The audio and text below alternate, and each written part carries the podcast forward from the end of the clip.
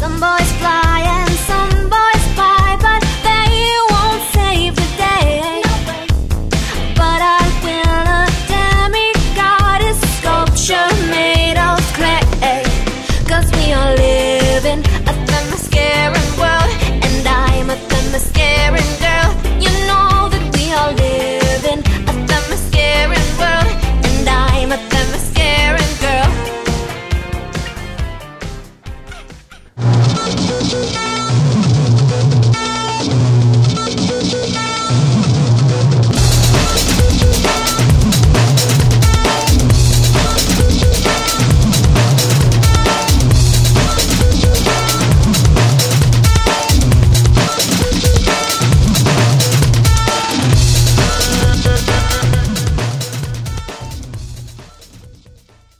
All right, ladies and gentlemen of the Bizzlecast, welcome back for another Bizzlecast. It's 4 weeks ago today that I brought on for the first time Brittany Howarth, aka Brittgirl, Nova Stream, and Australia's own. Brittany, back then we had just seen Wonder Woman. We thought it was going to do great things. Here we are 4 weeks later, and it has met or surpassed any expectations. Welcome back, and what are your initial reactions? Wow, like I was just looking at the box office numbers, and Wonder Woman actually beat Logan on its opening weekend here. Wow. I was surprised. Wow, interesting. So yeah. When we met, you had seen it twice. I was just coming back from Europe and managed to fit it. I literally landed, got back home, and 3 hours later went to go see it on that Friday. And then we recorded on my time that Saturday, Sunday your time, literally exactly 4 weeks ago. Now, at that point, we knew the opening was going to be somewhat over 100 million, which was somewhat above expectations domestically here, but not above my expectations. I was actually hoping for a little bit more. And now that has turned out to be completely irrelevant because this has had basically the lowest drop off per weekend of any American film in history, with a handful of exceptions. We're going to get to the box office in a minute because I think it's important to highlight how important all these goals that it's passed have been and continue to be, including now beating Suicide Squad and BVS in America, which I was hoping would happen, but I wasn't sure would happen. But before we get into that, Britt, real quick, it's 4 weeks later. You had seen the movie twice. A, have you seen the movie more times? And B, just having it stew and marinate over the last few weeks, any new kind of thoughts, either big picture or more specific things a few weeks later? Well, I have seen it an extra time, and I saw it with my mum and one of my mum's closest friends. Nice. And we went into the theater, and so the first time I saw it was the premiere. The second time I saw it, it was Gold Class. So the first time packed, second time the Gold Class was actually pretty full as well, which is surprising. Mm-hmm. Usually there's like a few seats empty. Yep. And then I saw it again probably a week, maybe 2 weeks after, with my mum and her friend, in just normal screening, and it was still like packed by normal standards. Yeah. Like I didn't know the figures at that point for Australia and how it's going, but I think it's pretty much the same thing. It was keeping traction, keeping money flowing in. And it was really funny because you can, when I was in Gold Class, when the twist at the very end, which we'll talk about, there was a guy off to my right who audibly gasped. Yeah. He was like, "What?" I know. So it's like it's amazing how it's still keeping up. And I would like to put my money on saying that I think Wonder Woman 2 is going to do incredible, right, and probably going to be up there as first or second in Australia. Yep. And I think it's going to be better just in general because I happen to think that the second movie among the solos tends to be better. Now, Iron Man and Thor 2 were not great, but Captain America the Winter Soldier was a huge jump in both money and quality from the first one. Mm. And this is a much better first origin story than the Captain America the First Avenger. So if the jump in quality proportionally is the same, I think we're looking at like the greatest or one of the greatest solo films of all time in Wonder Woman 2. We don't want to get too far ahead of ourselves. This is a spoiler podcast, guys. We thought we were maybe going to talk about spoilers last time, but we just had too much other shit to talk about. which was awesome. It's why I split it into two. Both are doing very well, Britt, so thank you. Getting tons of downloads and great feedback from people. I think it was a smart decision that we decided to split those up into two, especially because we wanted to get our hot take out for Wonder Woman pretty quickly. This will be a spoilers podcast, guys, but yeah, I had someone gasp audibly at the Ares reveal, and the thing is, I was totally spoiled on that already going in. I didn't care. I didn't know how it was going to unfold. Too. But with all of the trailers and marketing materials and TV stuff, I mean, if you look at it now, so I went back after seeing the movie and rewatched all the trailers and everything, and it spoils almost the entire movie. You just don't have any context for it. But the trailers, I love how trailers are doing this nowadays, and we see this in a lot of mostly DC trailers, and Guardians of the Galaxy are the ones that really pop into my mind, where they're cutting it to these really phenomenal songs, or even just in Wonder Woman's case, even the soundtrack, the wicked guitar solo. Mm-hmm. It's actually a cello. It's an electric cello. Oh, it's electric cello. That just makes it so much cooler. Oh, you haven't seen the video with Tina Kuo, the young Asian chick who inspired Hans Zimmer to do it and actually plays on the soundtrack? Oh my God, she's amazing. I didn't know that. I thought that was just a cover. Mm-hmm. I didn't know that she was actually that. Oh. I am really impressed. I'm really happy with that. This is the movie that just keeps on giving, right? And the more you learn about it. It does. Yeah. It does. I'm sorry. Oh, I'm just chewing here. I thought you were going to say something. I'm just chewing some beef jerky here. Sorry, it's been a weird week. But the thing is, I did want to talk to you about. So, Bizzlecast listeners, just a little bit of an overview.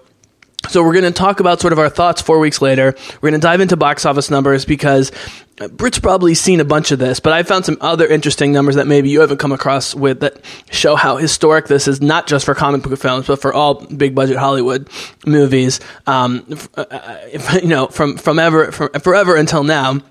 We'll see how it is going forward. Do want to get a few bigger stuff up front, but I have to say, Britt, I was really pumped for this movie. But when they dropped the final Rise of the Warrior trailer with Imagine Dragons, at the MTV Awards, 3 or 4 weeks before the movie, honestly, including watching fan reactions, I've probably seen that trailer 100 times, and I watched it numerous times since then because I love that version of the Imagine Dragon song better than the original. And when you add in the clips from the movie, it's just such an amazing visceral experience. And actually, the original song is only 2 minutes. So the remixed version on the Rise of the Warrior final trailer, which blew up the internet and solidified any doubts that were still lingering among fans who, I think dispelled from them.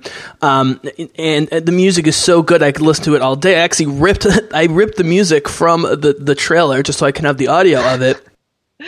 I don't blame you, honestly. I'm just playing it in my head. I want to find the trailer now, but I'm calm down, Bruno. You don't have to watch it. I know. It's so inspiring, and that's the thing. You can almost relive the movie after seeing it. You get a 3-minute, experiencing it again. But anyways, they gave away a lot in that trailer. But what they did smartly was say, look, we're almost at the finish line. People are accusing us of not doing enough marketing. The trailers to date have been good, but not amazing. And we want to dispel any rumors that this thing's a mess or is going to be anything less than incredible. And what they did was, if you look at the trailer, they give you the entire first third of the movie origin story, essentially. I mean, they basically give you everything up until No Man's Land in little vignettes. And I think that's great. Let me phrase it this way. For all the stuff that, Spider-Man's been getting crushed for giving away too much in the trailers, which haven't even been that good, what if there was just a decision where it's we're going to just give away the first third of the movie to people to get them excited, right? Because especially in these origin stories, who cares? You're not there just for the first third. You're there for the entire thing. And there's still lots of character beats, in Wonder Woman, you could release 1,000 trailers and not even get a fraction of the Steve Trevor, Diana Prince back and forth that you get in the movie. So especially in an origin story, in a character that you're not that familiar with, just show us a little bit of that origin story with a tiny bit of action. We see a little bit of battle with Ares, but it's out of context. Go ahead. And the thing is, I don't think the trailer actually ruined anything because I don't think we even got to see young Diana and how beautiful it was, how all the women kind of worked together to raise the only child on their island. That was the final trailer. It was in there? That was the one. You told me this story. Like, the whole beginning of it is little Diana being told the story by her mom. Yeah. Which I love. But even though, like, I still don't think it ruins any moments because they're so impacting anyway. Like, we got to see No Man's Land in, like, every single trailer with the beat of the music of the drums going do-do-do-do, do-do-do-do, with all the guns and stuff. And although we saw that in each of the trailers, it didn't take anything away. And from what I hear, Patty had to fight so hard to keep that scene in. I know. And I'm so happy she did. It's probably – I put that above the battle with Ares. I think that was just so amazing. And it didn't need the special effects and stuff that was heavily used at the other end. And although they did pull that beautiful orange color through with all the fire and her going through in her godlike state, beating up the Germans and stuff, it can't trump No Man's Land. It just can't. No. And it's actually kind of funny that it's called No Man's Land. Yeah. It's just... Considering everything like this film is so about, like it's incorporating, I guess, like a unity of men and women, and it's kind of like, no, we can't cross this land. It's no man's land. Well, what about a woman? And it's just little bits like that just make the film. Yes, we saw those parts in the trailer, but it doesn't take away at all from the film. I'm at a point now, Britt, you know, I see these movies a lot. I think I've seen Wonder Woman 5 times, but it's been at least a week and a half. I think I saw it 2 Sundays ago, and as to your point earlier, so I saw it 2 Sundays ago, and it was a late Sunday show. It was like an 8 or 8:30 p.m., which for this country is a late Sunday show in terms of getting up the next day for work. It wasn't a holiday or anything. And it was almost completely packed. And it wasn't a huge theater, but like I couldn't believe it. And people were clapping. And that 5th viewing was the best Chris Pine viewing. Everything he said, people were dying in the theater. Like you could tell they weren't expecting to find him and Steve Trevor so hilarious. And that's one thing. My one of my friends who I got into comics, and she got attached to Wonder Woman like a year or two before the film came out. And when she heard the film was coming out, she was getting excited but nervous, obviously. But she was saying that she had never really cared for Steve Trevor as a character. She felt like he was just there. And in some renditions, he's either absolutely not there at all, or he's even an older man who is just in the army and not a love interest. So this film is actually the first time she, after reading all these comics, and she's read more Wonder Woman than me, it's the first time she's actually seen Steve Trevor as an adequate love interest and an equal for Wonder Woman. And he's portrayed as that. And I think that's fantastic that they've given a love interest that much character in this film, because usually the love interest is kind of, they do a little bit, but they don't do that much. And he has this wonderful presence, and he has this wonderful comedic timing. And the comedic timing around all the cast is actually fantastic, especially Etta Candy. Yep. Her little faces she pulls are incredible. Oh, Lucy Davis. She's hilarious. Do you know who Lucy Davis is, by the way? No, well, this is the funny thing. Yeah. I saw her picture as not Etta Candy, like just everyday her. And I was like, what? Did you know who she was? What? She looks nothing like Etta Candy. Do you know what she's most famous for? No, I don't. She played I can't remember her name because I watched the US version so much. She played the role of Pam on the original UK Office, the secretary who was the love interest of Martin Freeman.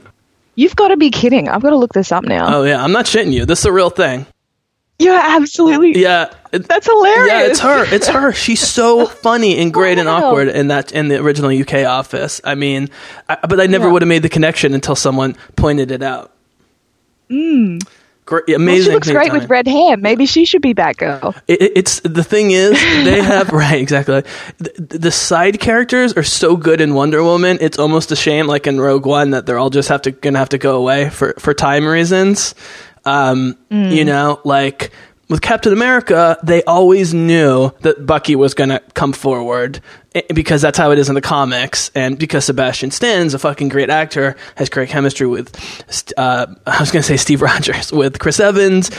People think Bucky, as in the comic, is going to take over the Captain America role from Steve Rogers when who either retires or so forth. Yeah, but wouldn't be surprised. I think that would be interesting. But the point is, they had to go to great lengths for like one of Steve Rogers' friends from the past to come forward. It's going to be difficult to do because Etta Candy candy in the Wonder Woman comics, at least the most recent ones, is fantastic. And I will say, you know, I've been trying to catch up on these Wonder Womans. So I've officially read the entire 25-issue Greg Rucka run from this past year. I just bought the final deluxe issue. Read the entire Rebirth thing, 25 issues in the last, I don't know, few weeks.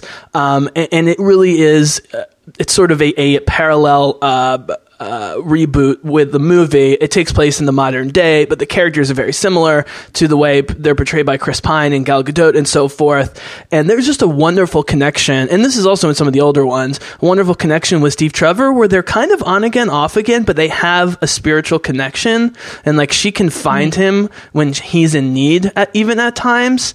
It's almost like, and this goes, by the way, along with her being, you know, sort of sexually all over the spectrum, and in her world, you know, the line between friend and not friend is not such a big deal like we make it out in our society, you know, that you can go in and out of relationships. She almost has this sort of pansexual thing going, and it's kind of cool because I think we all have people in our lives who maybe we dated or like had an attraction to, who we're friends with, or maybe on again, off again. You always have that kind of connection. I think they've done that really well in the recent comics, at least, of where they you don't know if they're going to end up together or not, because it's always complicated, and they're both sort of secret agents in their own ways.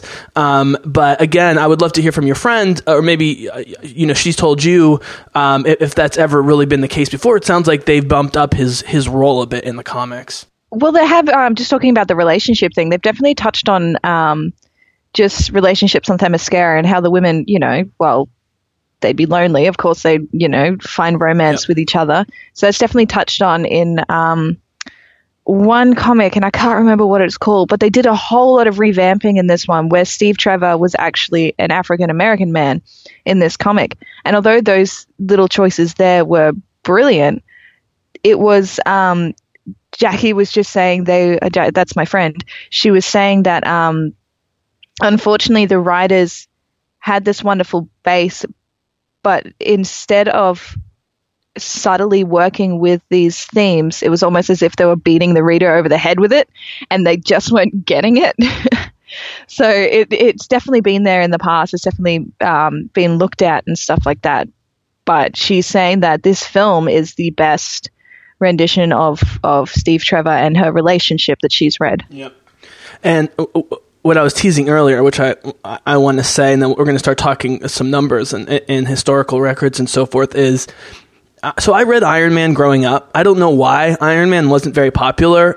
I mean, he wasn't unpopular, but, compared to the X-Men and a lot of the other Avengers, Iron Man was sort of a second or third tier character, as I called him. But I thought the idea of the Iron Man suit being sort of a technological power as opposed to, the mutant Avengers-y power was a cool thing. And I love Tony Stark. And so I couldn't believe when did they cast Robert Downey Jr. as Tony Stark, but it was the movie and the character that launched the whole MCU and is still sustaining the MCU. I never would have thought as Iron Man, but to be honest, I could never go back after the Iron Man movies and read Iron Man now, because he so is Iron Man, right?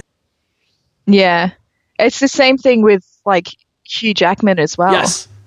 It's like, it's difficult because he's meant to be like this really short, aggressive man in the comics. Like, I don't think he's much taller than 5'5", is he? No. Something like that. And then you get Hugh Jackman in the role, who's over 6 foot, who is just a tank. Actually, I watched the first X-Men film recently where they go to the Statue of Liberty and all that, and Magneto's there with Rogue, and it's hilarious. Like, it's actually a great film. I really loved it. Yep.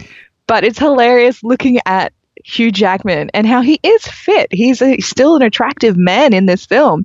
And then you compare it to some of the most recent films where it's just like he's got veins popping. Yeah. And it's like, my goodness, what a transformation just from these films, and how they've like really stepped up the physical requirement to be a hero in the films nowadays. Yeah, I mean, Wolverine's one of the few that I love Hugh Jackman to death. Lynn Logan's one of my favorite comic book movies ever. But because the X-Men were so dear to me for so long growing up, and I actually really liked X1 and X2, and think they're very underrated in terms of you know, opening the way for not just team-ups, but comic book movies in general. X-Men is the one, Britt, that I can still go back to, despite any oversaturation. Like, for example, the weakness of X-Men Apocalypse did not diminish my love of the villain Apocalypse in the comics and my desire to go back. And whatever happens with the Dark Phoenix movie coming up, which, by the way, it looks like Jessica Chastain might be the Dark Phoenix, which is unbelievable, but it doesn't matter to me. I'm still going to love the X-Men. The Avengers, I can't really do it, you know? I have a whole bunch of Thor comics, I have some Hulk comics, I have some Doctor Strange comics, and, like, I'll flip through them, but it just doesn't really grab me.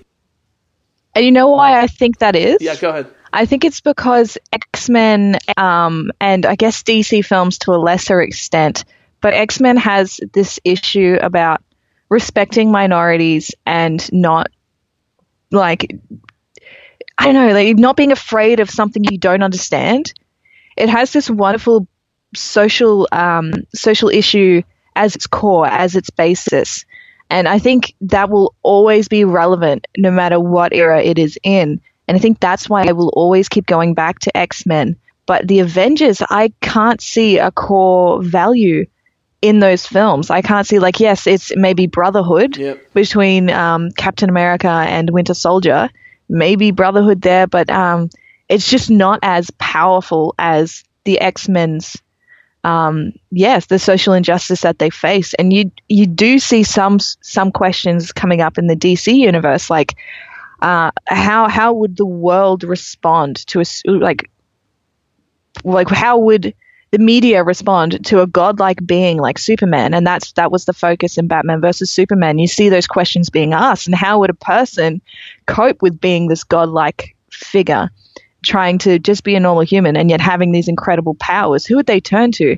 And that's seeing the whole religious aspect and stuff. And you see those kind of themes they're trying to deal with, but you don't see that in Avengers. Avengers, they're great stories just on the surface level, but I think that's why they fall short. There's not much beneath it. Yeah, I would argue that the Avengers in the movies, Joss Whedon being more an X-Men DC guy coming into the Avengers project.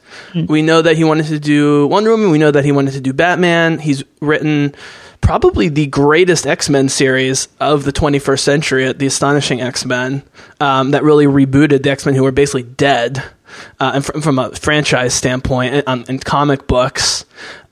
I think the Avengers work so well and people pay for it, not because it's just popcorny, which it is a lot of times, but because the actors really embody the roles and are passionate about it, and they love each other. I mean, if you watch any behind the scenes, you know, like Ruffalo, you know, Hemsworth, like all these guys like really love working together, and you never sense that. And you definitely see that. And you never sense that in BVS, to me. There was never, other than when Gal Gadot was on screen, where she was just magnetic and she was smiling. Like, she's actually the only person in the movie that smiles, I think, other than Jesse Eisenberg's smile, who, by the way, I watched a list online recently about actors who were playing the wrong comic book villain, and Jesse Eisenberg was number one as the Riddler, which you pointed out. Yeah. But actually, I completely agree with you there. I never thought of it that way, but the chemistry between the characters on Avengers definitely surpasses the chemistry that we see on Batman vs. Superman. So far. We haven't seen Justice League.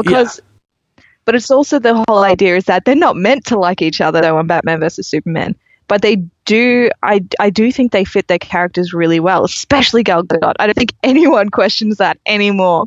And I think it's going to be incredible seeing Jason Momoa as Aquaman, because I feel like although he looks different to the classic comic books, he's going to just bring such a great new life to it and such a great creative choice to change the visual like the character's visuals like that is incredible. So yeah, we got to wait for Justice League to really see a team, I guess, positively working together, and hopefully we'll see the cast chemistry in that. All right, so here we go. Okay, so we're gonna hammer through some box office stuff now for Wonder Woman, and then we're gonna transition into the future of the DCEU and Justice League, because I think things continue to look up for Justice League, and there's been some reasons why that we've talked about offline, you and I, that have just been developments over the past month, having to do with the reshoots and the movie and the future of the DCEU and the people in charge of it, and the Batgirl project getting fast-tracked, and Aquaman. People seem to be getting increasingly happy with what's going on with Aquaman, and so forth. And so I think there's some really, really exciting stuff going on there. I will say, I'll just tease, the reason I think X-Men works so well in the comics for me is that they are purely defined by and through one another as a team. Like, the Avengers are a team up where the roster's constantly changing.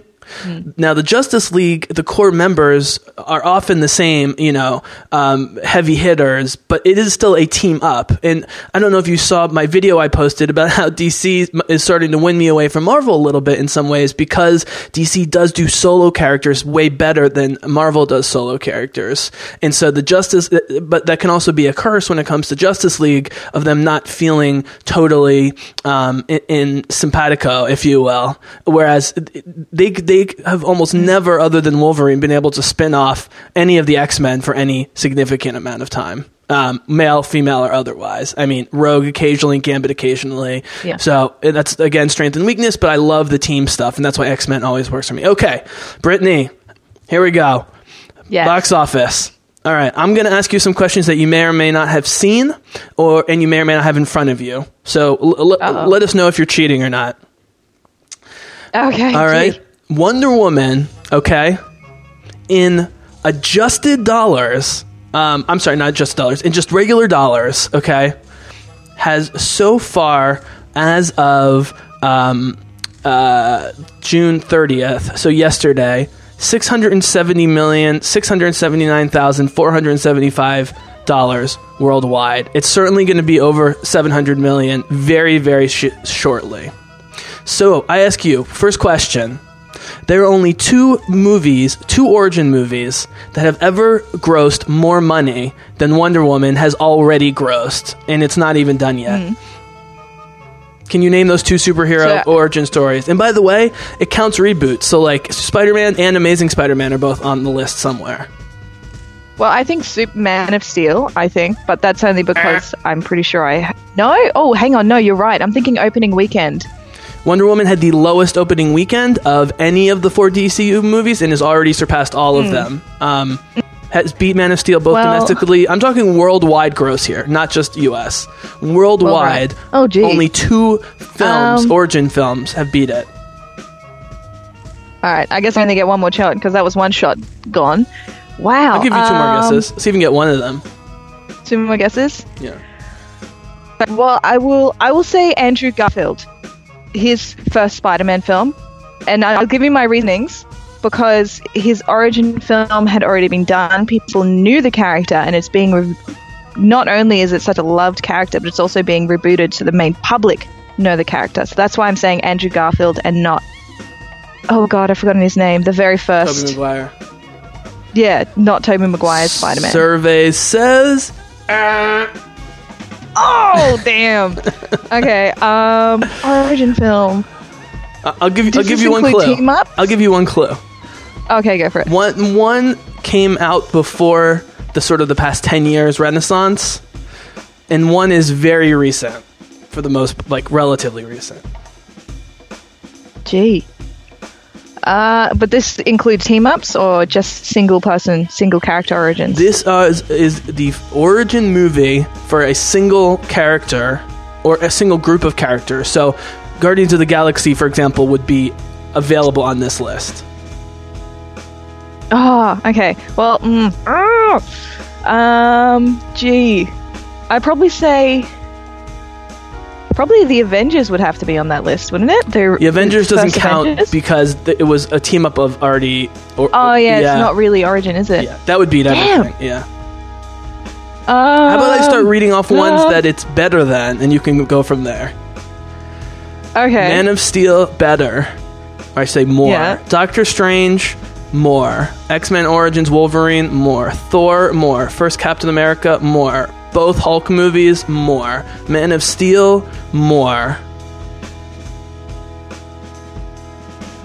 Ooh, would it have to be like the Christopher Reeve Superman? So this is not inflation adjusted. So like, for example, the Batman that came out in 1989, the Michael Keaton Batman made $250 million at the time, which would be like at least double that now. So these are all going to be 21st century movies. Oh, okay.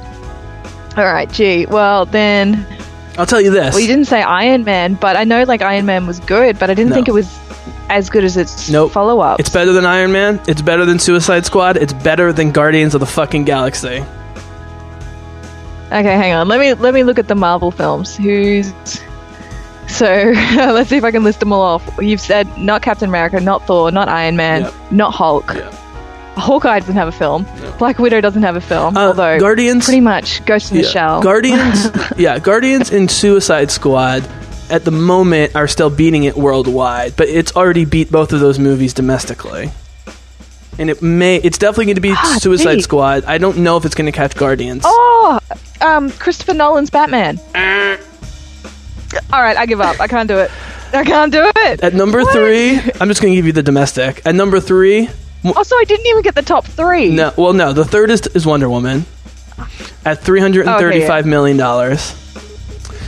At two is Deadpool at $363 million. Oh, I completely forgot about Deadpool. And at number one, your friendly neighborhood Spider-Man from 2002, $403 million. Yeah.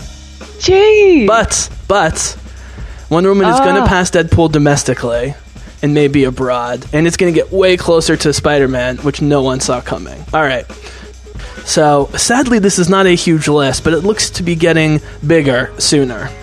Mm.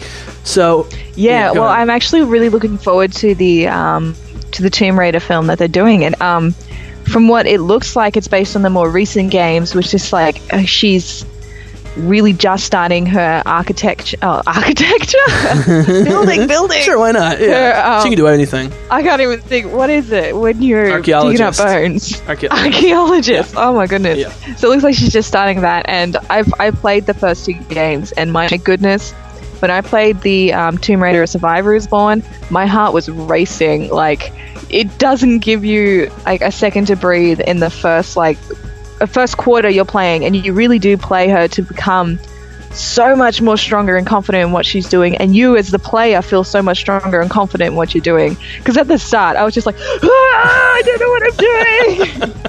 And I was terrified. My heart was literally racing, and I may have dropped like swear words all over the place. I'm like, I hope my mom doesn't hear me. Totally. And I think the thing I'm excited for the film. Oh, absolutely. And you know, this should be the next generation of like what we loved in Indiana Jones, right? I mean, the fact that they're doing these Indiana Jones remakes with like 95-year-old Harrison Ford and Shia LaBeouf, you know, it's like this is a way cooler version of that. People love this sort of you know, old school pulpy archaeology, world globe trotting, thriller action, you know, mysticism, Nazi hunting, whatever. I don't know if she's gonna be hunting Nazis, but you know what I'm saying. Like, it's a cool genre. If I shoot you this question, it's interesting to hear what you would think. Yep. Do you think nostalgia in Hollywood is ruining original scripts?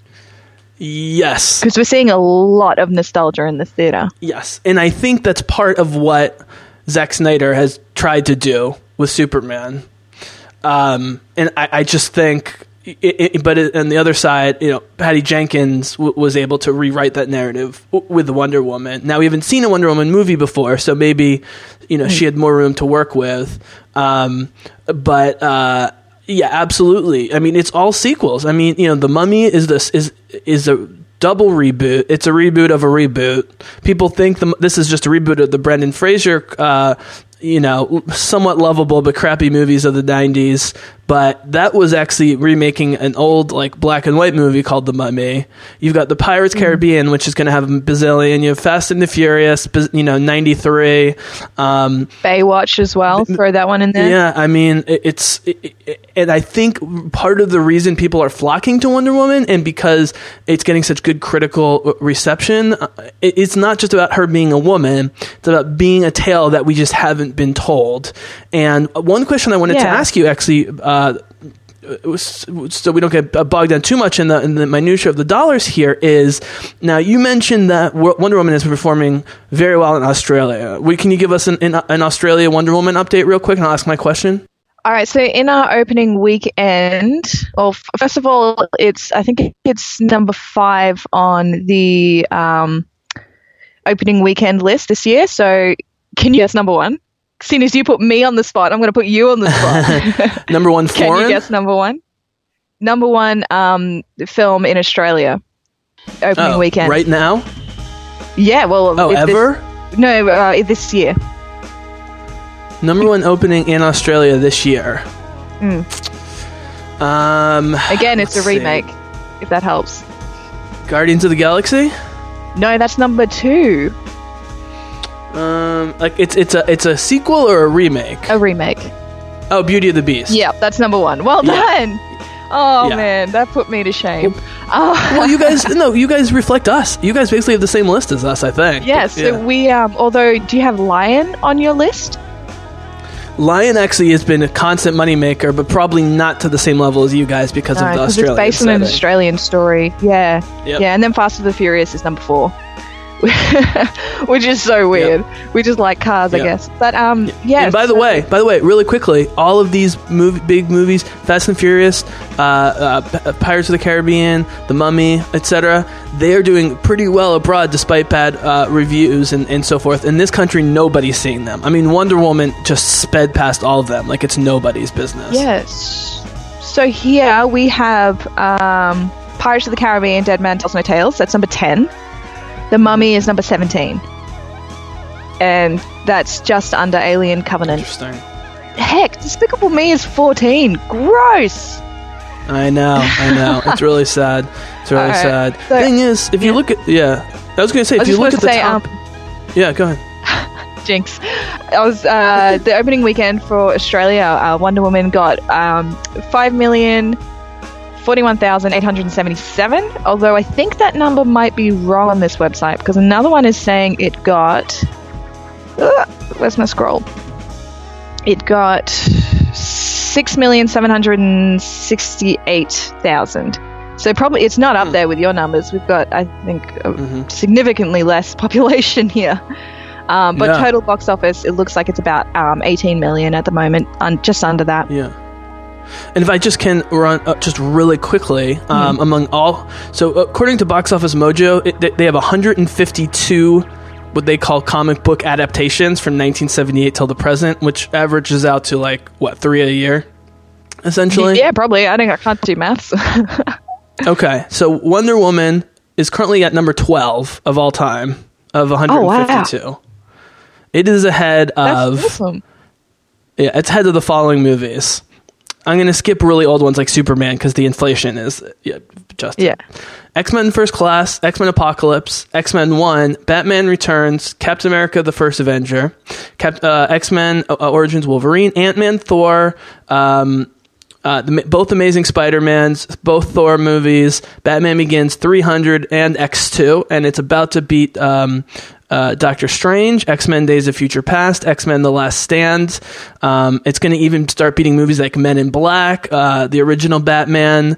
Oh, no, I'm sorry. It's already ahead of all those movies. My bad. Iron Man 2, Man of Steel, Guardians of the Galaxy, Batman v Superman. It's already ahead of those movies. So now it's just behind Spider-Man 2 and 3 and Deadpool and then Guardians Volume 2. That's pretty good. So, so when this is all done, it could be just behind the original Spider-Man at around $400 million. And this is going to be my last box office point, so we can move on, is they use what they call box office multipliers for domestic openings here. And like you can normally gauge the success of a movie over time based on multiplying sort of... So our opening weekend usually is Thursday to Sunday. Yeah, sometimes Thursday. When the movie's really bad, like Transformers, they'll open it on like a Tuesday, hoping to have a bigger weekend, which didn't work. But for the most part, it's Thursday to Sunday or Friday to Sunday. Now, Wonder Woman did slightly overperform with about 103 million, but if it ends up with close to 400 million, that's a 4x multiplier. Usually with superhero movies, if you can get to 2.5x or 2.8x, meaning if it had ended with a $250 million haul, that would have been considered a huge success. But the fact that it's headed towards a 3.5 multiplier and maybe a 4 is pretty unprecedented. And just to give context, Britt, and I'll pass it to you for final comment on this section, it's performing more like Beauty and the Beast and Star Wars and Disney and Pixar movies than it is like a superhero movie. Almost all the superhero movies, even Dark Knight, even, Captain America Civil War, even Avengers, drop 50, 60, and with Batman v Superman, 70% after the first weekend. It took 3 weekends for Wonder Woman to drop 60%. And that's usually the case with kids' movies. Mm-hmm. And you say, why? Well, with kids' movies, you can't always get get them there opening weekend, right? They go to school, they've got lots of obligations, they've got bedtime. Yeah. And so kids' movies tend to do better over time, like Beauty and the Beast, because over the course of 2 or 3 months, kids will eventually get to see it. And so the fact that it's performing more like a traditional Disney movie, I think is really interesting. And maybe this will lead to a great question to you, which is the fact that it's making half its money, and it's a lot of money here in the States, in your opinion, is it overperforming here? Is it underperforming abroad? Is it some combination of the two? Or is this just so unprecedented that there's nothing really we can compare it to? And just to be clear what I mean by that, people, so I talk a lot, you haven't listened to my old podcast, I'm a big believer in what they call the 1/3, 2/3 split. You know, most of these big Disney, Avengers, you know, these big international blockbuster movies, what you want is 1/3 from the US and 2/3 abroad. Now, sometimes, you know, there'll be certain movies like the Harry Potter movies that make, you know, 75% or 80% abroad and 20 to 25% domestically because they're just that big around the world. With Star Wars, it's actually 50-50, right? So Rogue One made $1 billion, but over half of that was here. And, you know, Force Awakens is the biggest domestic earner ever with $1 billion here. And so Wonder Woman's performing more like them, where they're making a good amount overseas, but just as much, and even more impressively, you know, that amount of money here in the States. Doesn't seem, it was easily beaten by The Mummy and Pirates of the Caribbean overseas. Well, I honestly, I don't usually look at the figures, but I think that Wonder Woman, I didn't have to really look at the figures. I mean, just going to the cinema a week or a week and a half, whenever it was when I went with my mum, and just seeing that amount of people in there, because it's actually quite expensive to go to the movies around where I live, and seeing that is visually, like, it's still going. It's so big. And I think that might also be because, and it doesn't matter how far we've come, but I guess some parents still probably think, oh, it's a superhero film, I won't take my little girl to it. But as soon as they see, like, oh, it's a woman, yeah, let's take the girl to it. And there was this letter that was posted to Patty Jenkins and Gal Gadot on Facebook that talked about a kindergarten where both the little girls and the little boys were so into it. And the one that really stood out to me actually was, which is just, I just love it so much, is the little girls were arguing over who could play Wonder Woman, and then one of them said, why don't we all just be Amazonians? Totally. Problem solved. They go kick evil's butt and come back in for school. I'm like, it's just, I think it's beautiful and amazing that it is doing so well in the box office, and I think it's doing that because it's such a relatable character, and also because it had a balance of strong female and strong men characters, because then the boys could enjoy it too, because Steve Trevor is such a great example. Like, I just thought he was such a good character. He's so good. But yeah, that was my 2 cents. Well, I think it's important to point out that you guys are only barely behind the UK. And I think sometimes there are some movies that just don't translate out of English as well, right? No one abroad is going to see Pirates of the Caribbean for the dialogue. They're going for these big, huge action set pieces, Johnny Depp doing, you know, Johnny Depp stuff, and, you know, the big bad guys. I think people here would only go for Johnny Depp, honestly. Well, right, exactly. Anyway. But, you know, for example, you know, Star Wars doesn't do as well in China or South Korea as the Marvel movies do, for example. So there's something very specific about Star Wars in the UK, basically the Commonwealth. I don't know what's Australia's status in the Commonwealth. We're part of the Commonwealth. Okay. We're still under. So you bring in Canada, UK, Australia, etc. Something about the Commonwealth gets some of these North American, what I almost considered what we call Americana movies, like movies that are like Guardians of the Galaxy 1 would fit that, like it become part of the fabric of the culture that transcend the genre. But you guys seem to get that. But the fact that you guys are just a little behind the UK, I think, is really, really interesting. And you know, it's come to my attention over the last year or two how ahead of its time Australia has been in everything from comic book conventions to tabletop board gaming. And I'm wondering if you have any cultural theories as to why Australia in particular is so receptive to and understanding of and loving of these properties that, in a lot of ways, are very American. Like the feminist side of Wonder Woman has some very American undertones to them, for example.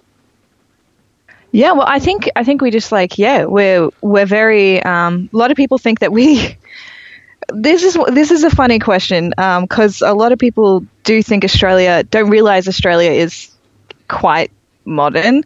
Like a lot of Australians get asked when they're overseas, oh, so do you speak English in Australia?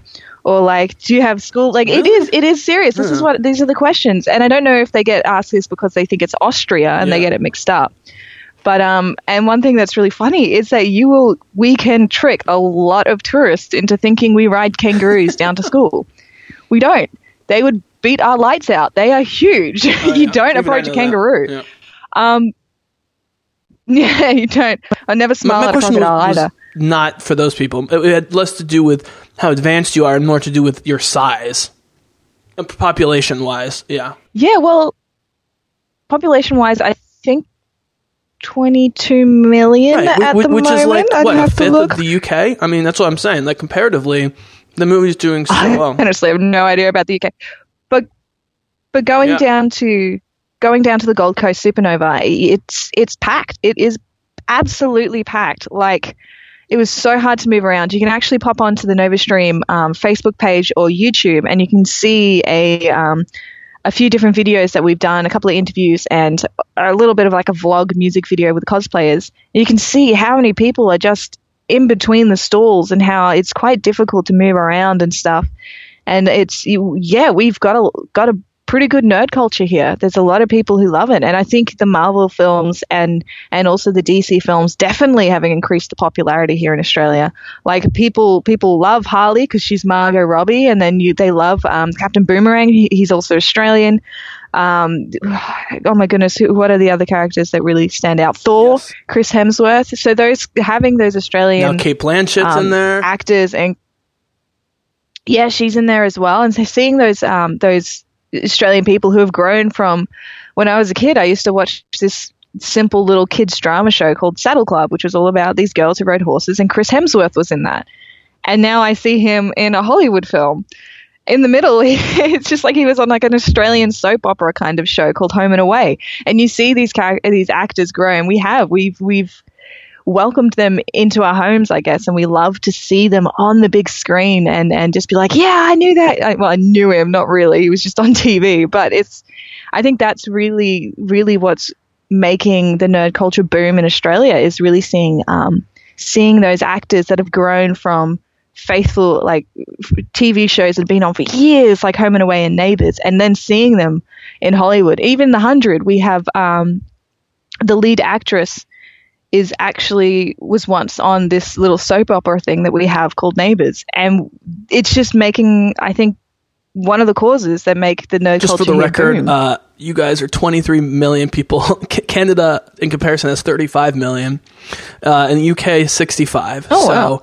You're way outperforming these other countries based on your population. You guys also have an extremely high life expectancy, which I didn't know, 83 years. You know what I think that is? It's our coffee. Yeah. We are a huge coffee culture. And people say that coffee is very good for you, especially long blacks, but don't have like heaps. Yeah, absolutely. Yeah, they keep having new studies about that. A couple just observations that I've had over the years about Australian actors. One is they're like impossibly gorgeous at times. I mean, you look at Margot Robbie on one hand and the Hemsworth brothers on the other. It's like... talk about like chiseled from clay by gods, you know what I mean? It's like, it's unbelievable. All right, you're at your laptop, right? Search Home and Away Australia.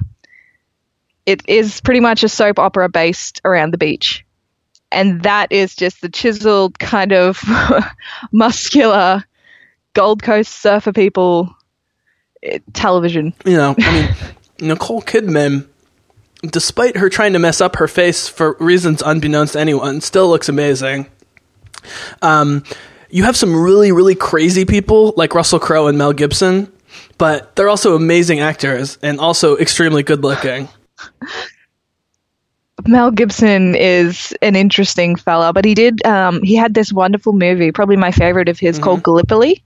And so this was made probably 20 years ago, set in World War II, I think. And it's a staple point in Australia's history, and such a good Aussie film. And they go to, Gallipoli in Egypt, and they have the story of these two guys who are really good runners, and they're pretty much put on the front line So it's a really good film there. And Russell Crowe, he did a really good one also to do with World War II, because it is, again, such a big thing in Australia's history, called The Water Diviner. And it's such a wonderful story of him traveling overseas to try and find his son that was lost in the war. And so he goes to Turkey and stuff, and he's starting to learn about their culture. And it's beautiful because it's like, yes, we had this war with the Turks, but it's also just melting those barriers and kind of coming to forgiveness, which is another beautiful film as well. Just a bit of a shout out to those films, I guess. You guys have the Wolverine, so you know you can't beat the Wolverine. You can't go wrong. He's like the sweetest guy on the planet, man. No. He's such a sweetheart. Is Hugh Jackman? He's all right. So, as a bridge into what Wonder Woman's success means for the DCEU, for DC Comics, and for all of comic books and comic book movies going forward, because I would argue it's going to influence all of those things, hopefully in a positive way. And we've been talking a lot about Australia. I think you are also a fan of Logan. We never really talked about it. I am a huge fan of Logan. And I know that really Deadpool is the one that opened the doors for R-rated films, but Logan, I cried a few times. And by a few, I probably didn't stop. Yeah. Oh my God, I know. Yeah, incredible. I went with my dad twice.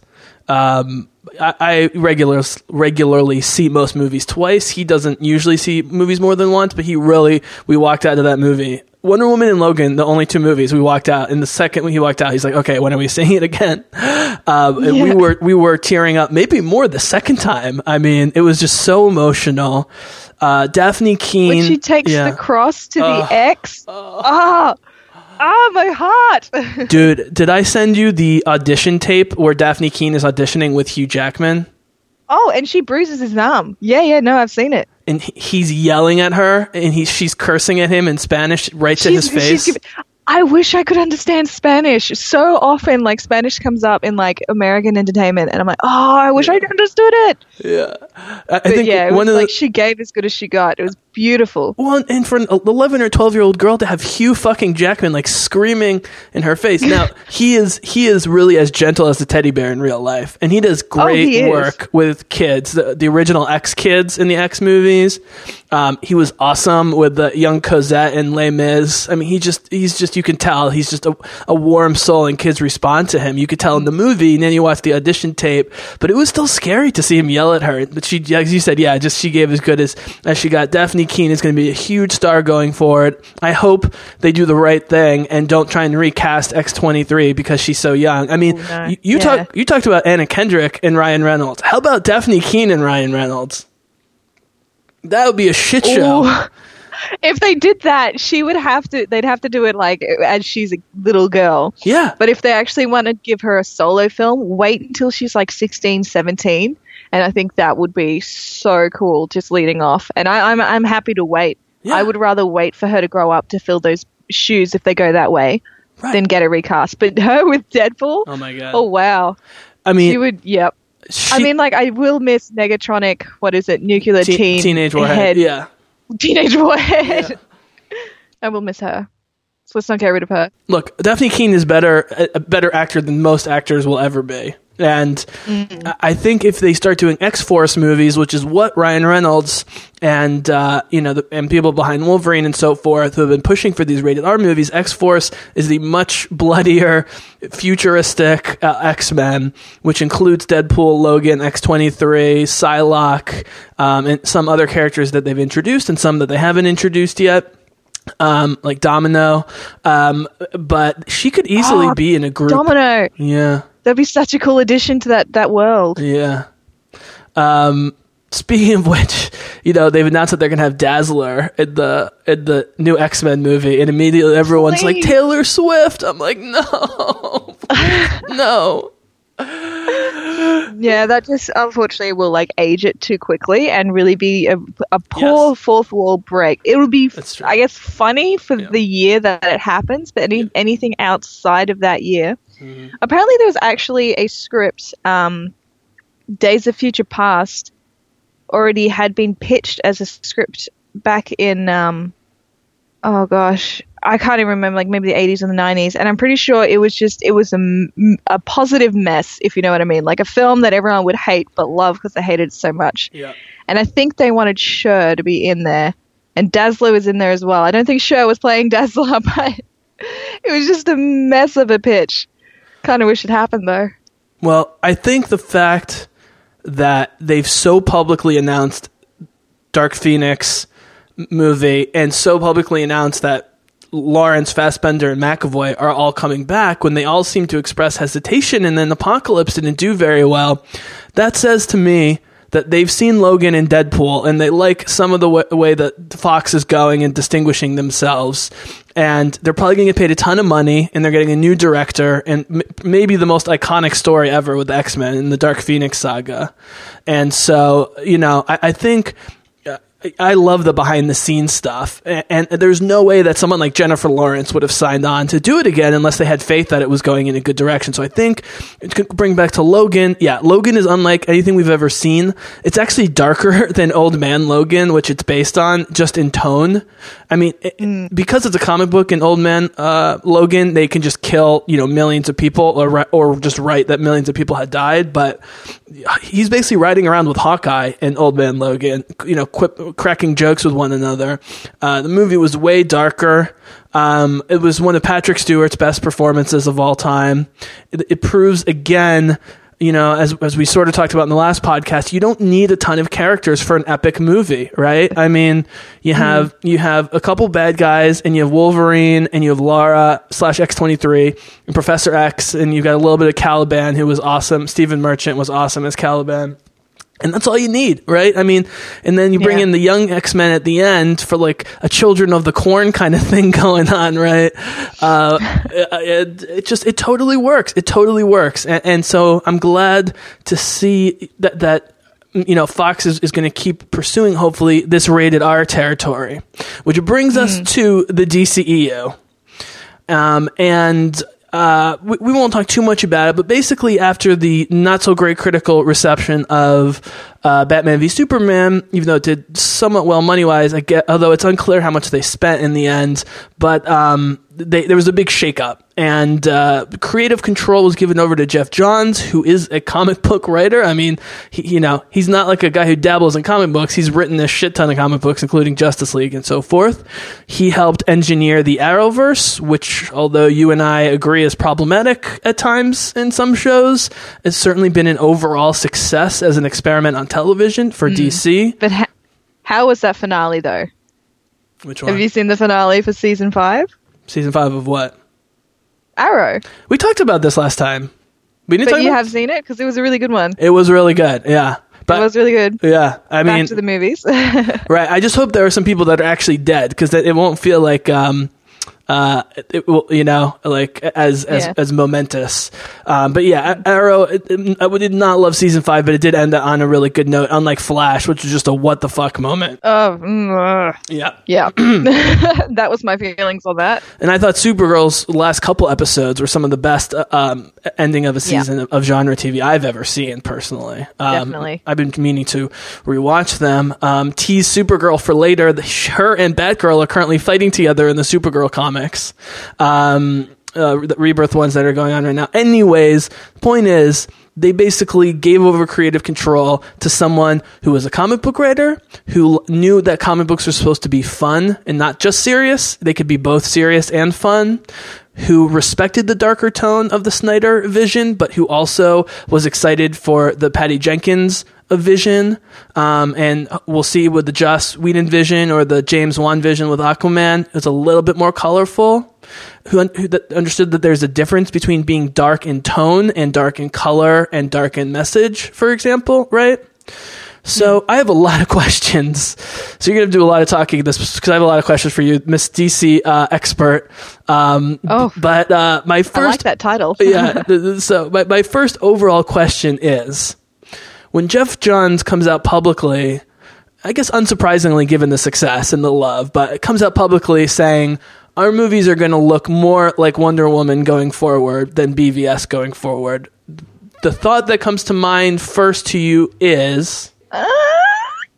That's okay. That's actually, that's It's I think it is a positive move, but at the same time, the fact that the tones between the films that we have, BVS, Man of Steel, Suicide Squad, and Wonder Woman, they're quite different. Man of Steel and BVS were pretty similar, but Wonder Woman and Suicide Squad are outliers.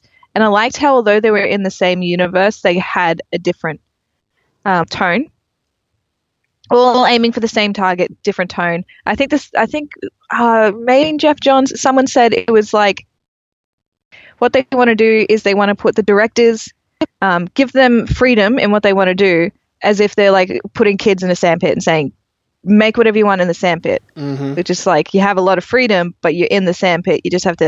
And I think I hope that, yes, I want them all to going towards, don't restrict the director as much that the films don't have such different tones anymore. Because I mean, if you look over at the Marvel films, like, and I hate comparing them because it's not like I don't hate Marvel. I actually quite like it, but in comparison, the Marvel films, they have a similar tone, they're similar going through.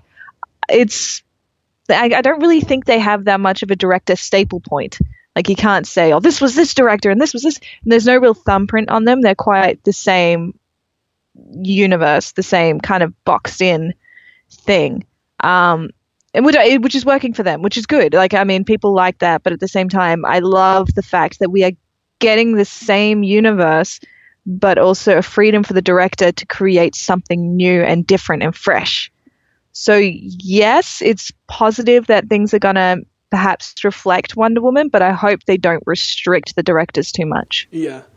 Yeah, and one thing that you and I have been talking about off mic, and maybe we'll have time later to talk about, is it does seem like Kevin Feige and the producers at Marvel are steering things as much as the directors at certain points, and that's sort of what pissed off Joss Whedon. And so it'll be interesting to see if Whedon has a different experience, where Warner Brothers is saying, yes, we want a continuous and a contiguous universe, but we're going to give the directors more freedom. We're going to talk about that with Batgirl. We're going to talk about that with the update on Batman with Matt Reeves, maybe doing a different direction with Batman, that they can, you can have a number of different tones and still be in a continuous universe, right? Which is sort of what you're saying. Yeah. But my thing that I want to push back on with you about BVS, which we didn't really have time for last week and wasn't really the point, is that I think BVS thinks it has such a deeper message than what actually comes across. And I'm not saying Zack Snyder didn't have a brilliant vision behind it, but the fact that you have Batman and Superman basically just acting like assholes for the whole movie, leading up to a short fight, not very memorable, and that the name Martha was the resolution to the fight, blowing up the Capitol building, all that stuff. I think that Zack Snyder sometimes, and I hope we see him again just for his sake. It would be really sad if this derails his career in terms of his family situation. So I hope everything there is going well. Never wish bad on anybody, even if they suck. Mm-hmm. And he definitely does not suck. He's just not my kind of director, but he definitely has a vision. But my point is, Civil War was not more superficial than BVS. I'm sorry. They were equally superficial when it came to what makes a superhero, who's accountable to whom, when does the ends justify the means. And I think Cap was just more fun, and that's why it did better, and they have much better chemistry. I mean, it's clear the Avengers have great chemistry in terms of the actors compared to the BVS actors. They've had way more movies to do so in the Avengers. But do you see what I'm saying? Like, I know you said, oh, you get more every time you watch BVS. And to be honest with you, I tried to rewatch it with the director's cut, and I may get through it at some point, but I respect that. But I just remember the whole time feeling like I was just getting beat over the head. And when you add in the dark color palette and then the emotionlessness of it all, it wasn't clear to me why I'm rooting for these superheroes. Mm. And I do understand what you're saying, and I think this always makes an interesting discussion to have two people with different opinions on a film. I watched a video on YouTube the other day, which was it's based on helping writers, and I wish I could remember what the subscription channel name was, but he talked about how movies today. This is why Wonder Woman is great, and he compared it to how he wasn't that much of a fan of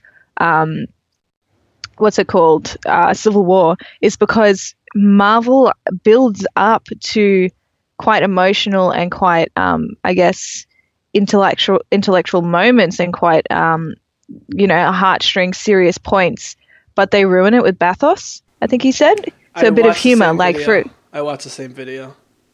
Yeah. So you've seen it. Yeah. And I think maybe it's because Batman versus Superman, maybe we felt like it was too strong and too hard.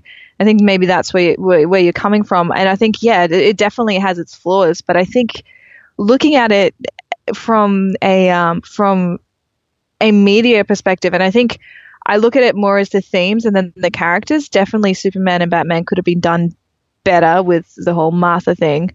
Why did you say that name? But swear I think me. That looking at just the whole media idea, because, I mean, people would be going nuts. I mean, for example, people are already worldwide going nuts over a businessman sitting in the presidential chair. Yep. People talk about it. So it would be an overwhelming media sensation if we had Superman here today.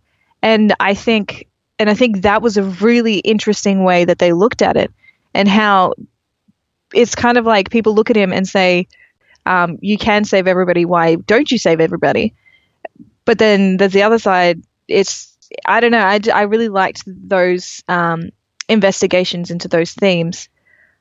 But I guess it's the lack of humor, I guess, lack of bathos. Okay, I got to tackle this because I saw that super pretentious video and I gave that guy lots of credit. Oh, you didn't like it? Well, no, I give him tons of credit for being an intellectual, but he's over-intellectualizing comic books. And if you've read comic books, for the most part, you have bathos even in the darkest moments. That's where the pulpiness comes in. People, kids wouldn't stick with it if there wasn't some silliness. Now, I agreed with him about Captain America Civil War. I hated the airport battle. Everyone that says that's the greatest thing in comic book movies ever, it was not the greatest thing for that exact reason. It was there was no stakes. They had to almost kill Rhodey just to create some stakes. He didn't die. They were fighting as if it was just a practice run and quipping at each other when the real they should have just skipped that whole thing and just done the climax with Iron Man and Winter Soldier and Cap. Now Captain America the Winter Soldier, which he didn't address, does not have bathos. And at the time, actually, Brittany, Marvel fans thought Winter Soldier was almost too dark. Now, I know that seems silly for someone who loves BVS, but at the time, people thought it was almost too dark because everyone was a bad guy, and they were Nazis, basically, and everything Captain America had fought for his whole life was going down the drain, and his buddy was being brainwashed behind the whole thing. Does not have bathos. And what Joss Whedon did with the Avengers, at least one, I felt he did it with both, but at least one is he created an atmosphere of jokiness, but everyone was always on edge because of Loki and the situation, and even leading up to Iron Man's final sacrifice. And what Joss Whedon does so great, and why I think he's going to nail Batgirl, and if I don't know if you're into Firefly and Serenity and the other stuff that Joss Whedon done. Oh yeah, I've seen him. I thought it was very... that last episode of Firefly, yes. It is the pinnacle of that series, I think. Oh, Objects in Space with the bounty hunter? Yes. Yes, amazing. Yeah. And but what he does so well is Joss understands that the best time to have humor, as long as it's tasteful, is during the most dangerous moments, because that's how soldiers operate. That's how people who fight operate. That's when you need to have, like when Hawkeye and Iron Man are making fun of each other during the final Avengers battle, or Steve and Tony are going at each other. In that context, it makes perfect sense. That would be the time that would be funny. That's why Ultron, the best part of Ultron is the final battle, because the humor is so good, but it's all because they're scared shitless and they think they're going to die. Hawkeye's talking about, remodeling his house and how he shouldn't be there. I'm just a guy with an arrow. But I think that's interesting. Yeah. You bring in Joss Whedon into this conversation because the guy in the video was saying that as soon as Joss Whedon left, that was when the bathos was used incorrectly. Hence my videos, Brittany, that I'm coming to DC. Come on. How much more obvious can I get? You just follow him religiously, yes. Eh? I didn't give two shits about the Avengers movie before Joss Whedon wasn't. I hadn't even seen the solo films. Yeah. I'm going to go a little bit off track here, but I feel like I need to get it out because you've given me the Sarah Connor Chronicles to watch. Oh, yeah. And the girl that plays the cyborg in that, and Summer Glau. Also she's in Serenity, and then also Summer she's Glau. Been on Arrow. Summer Glau should have been on more of Arrow. I can't believe she was so great on Arrow. They should have used more of her. Underused. Yes. I watched Arrow, and before I had seen Serenity or Firefly or Sarah Connor Chronicles, and I watched it and I thought, who is this actress? I don't give a damn. And then I'm watching Sarah Connor Chronicles, the episode where she's talking pretty much to herself in the future, you know, the actual human her and then the cyborg her. Allison, she's her torch. Oh, yeah. Incredible. Allison Young. That is incredible acting. Yep. And I'm looking at that, I'm thinking she's an amazing actress who is so underused in Arrow. And I actually got angry. I got very angry. Oh my God. And I'm sorry, I just had to. I know we're talking DC, but I had to get that out somewhere. No, it's related because Joss is going to find a way to put her in one of the movies if he can. She's not right for Batgirl, but like he's at least going to consider. Who would you cast her? I think as a bad guy or like a huntress type character, like sort of on the fence a little bit. Oh, huntress. Yeah. You know what? She'd be pretty good at Catwoman. What does she look like now? She looks fantastic. She looks like she hasn't aged a day. I like every time when they canceled Sarah Connor Chronicles, me and my dad like almost went to Fox to burn down the place. I mean, we were so upset. He's a gigantic. We both are gigantic Summer Glau fans, and yes, I would put her in the top 5 most underutilized actresses out there easily. And I'm not just saying that because you brought it up. I genuinely love Summer Glau. Yeah, and her relationship with Simon in Firefly is so sweet. That Allison Young episode definitely just was. I was like, "Yep, you are now one of my favorite actors." Wait, how far are you? How far are you in? Oh, I think I'm halfway through season 2, so I've just seen. How about the beginning of season 1 where John's squishing her with the car, and she's like, "John, stop! I love you, John." Oh my goodness. That was incredible, and I'm just watching it like, this is so twisted because it's like, oh my goodness. Yeah. No, I've actually just watched the bit where Sarah and the team are at this small town, and there are dead cows and stuff, and they're at this funeral where one guy isn't actually dead, and there's a drone that's going around too. So it's all like kind of aliens, but it's actually not aliens, obviously. Yep. It's just future tech. Mm-hmm. That's about where I am, and it is I'm sold. Yeah. And I just saw that recently that the lady that plays Sarah Connor is in Game of Thrones, and I thought to myself, well, maybe I should watch Game of Thrones now. Oh, you've never seen Game of Thrones? Oh, most people know Lena Headey either from 300 or Game of Thrones, yeah. Speaking of Zack Snyder. 300? Oh, how did I not remember that? Yeah. She's the beautiful princess. Wow. Yeah. Wow. Also, flawless American accent for an English actress. Very high level of difficulty. And she, by the way, is completely different from that or her character in Game of Thrones in real life. She's very, very silly, potty mouth type, British actress. But she plays these really hardcore roles.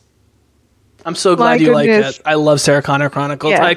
I brought down the Blu-ray before you said anything the other day. I've already had my Blu-ray downstairs, like ready to queue it up one of these days. Yeah. Yeah. But that's an example of a show that's super dark but funny, right? I mean, they find Derek. How Derek cracks me up. I know he's not the best actor, but he can be so hilarious in his stupidity. And him and Cameron going back and forth. I mean, the best is Cameron and Sarah going back and forth, and John just. What's great about that show is you think John is going to be the annoying teenager like he is in the other movies when it first starts, but by the point where you are right now, like he's kind of the adult moderating between the other children. He is. Yeah. Yeah. But okay, so I've actually just come across some, I think it's fan art of Summer Glau as X-23. Oh, that would be cool. I mean, like, I've kind of doubled back on what we were saying about the young actress, but I mean, she is ambiguously ethnic looking, and so she could potentially, yeah. Although, I mean, Laura. She's pretty good at Domino, actually. Yes. Make her Domino. Hell yeah, make her Domino. Oh, I'm getting excited. Yeah. I think part of the thing with Summer Glau was just she's very, very shy and insecure in real life. And so sometimes Hollywood can be a cruel place for for people like that. But I remember when I saw that she was going to be in Arrow, and then I can't believe they didn't explore that relationship. They had such hilarious but real chemistry with her and Oliver did, I thought. That she wouldn't try and seduce him more, I thought, it made no sense. But how do we get on this? I have absolutely no idea. Oh, Joss Whedon. Joss Whedon. So the point is, I agree with you. They tried to make Avengers 2.5 without Joss Whedon. And I don't think Infinity War is going to be so overbloated. There's no way Infinity War is going to be good, right? But Thor Ragnarok and Black Panther both look incredibly promising, and I know that I've accused Marvel of hand-holding its directors before. You know, Edgar Wright was originally directing Ant-Man and then left because he felt like they were trying to control too much. Joss Whedon wasn't happy with it, but between Ryan Coogler, who directed Creed, who's directing Black Panther with that cast and that property, and Taika Waititi, who's so fantastic, who did Hunt for the Wilder People and other stuff, New Zealander, doing Thor Ragnarok. I think, Brittany, we're going to know a lot more by sort of the end of February after those two movies about whether Marvel is willing to release the reins. And by the way, world is freaking out right now in the United States because the Han Solo movie directors were fired, like straight up fired, with like 3 weeks left of shooting, and replaced with Ron Howard, who's one of the greatest Hollywood directors of all time, but is also kind of old school. And you know, the guys who were fired did the Lego movie, they did 21 Jump Street. Like, they brought them in specifically for some new humor. But Kathleen Kennedy, who I love and respect, who's been with Lucasfilm this whole time, was just like, you guys are butchering Han Solo, so fuck you, get out of here. And we're going to bring in Ron Howard, who, by the way, George Lucas asked Ron Howard to direct the prequels, or one of the prequels. It's interesting to think whether the prequels would have been better with Ron Howard at the helm, or anyone but Lucas.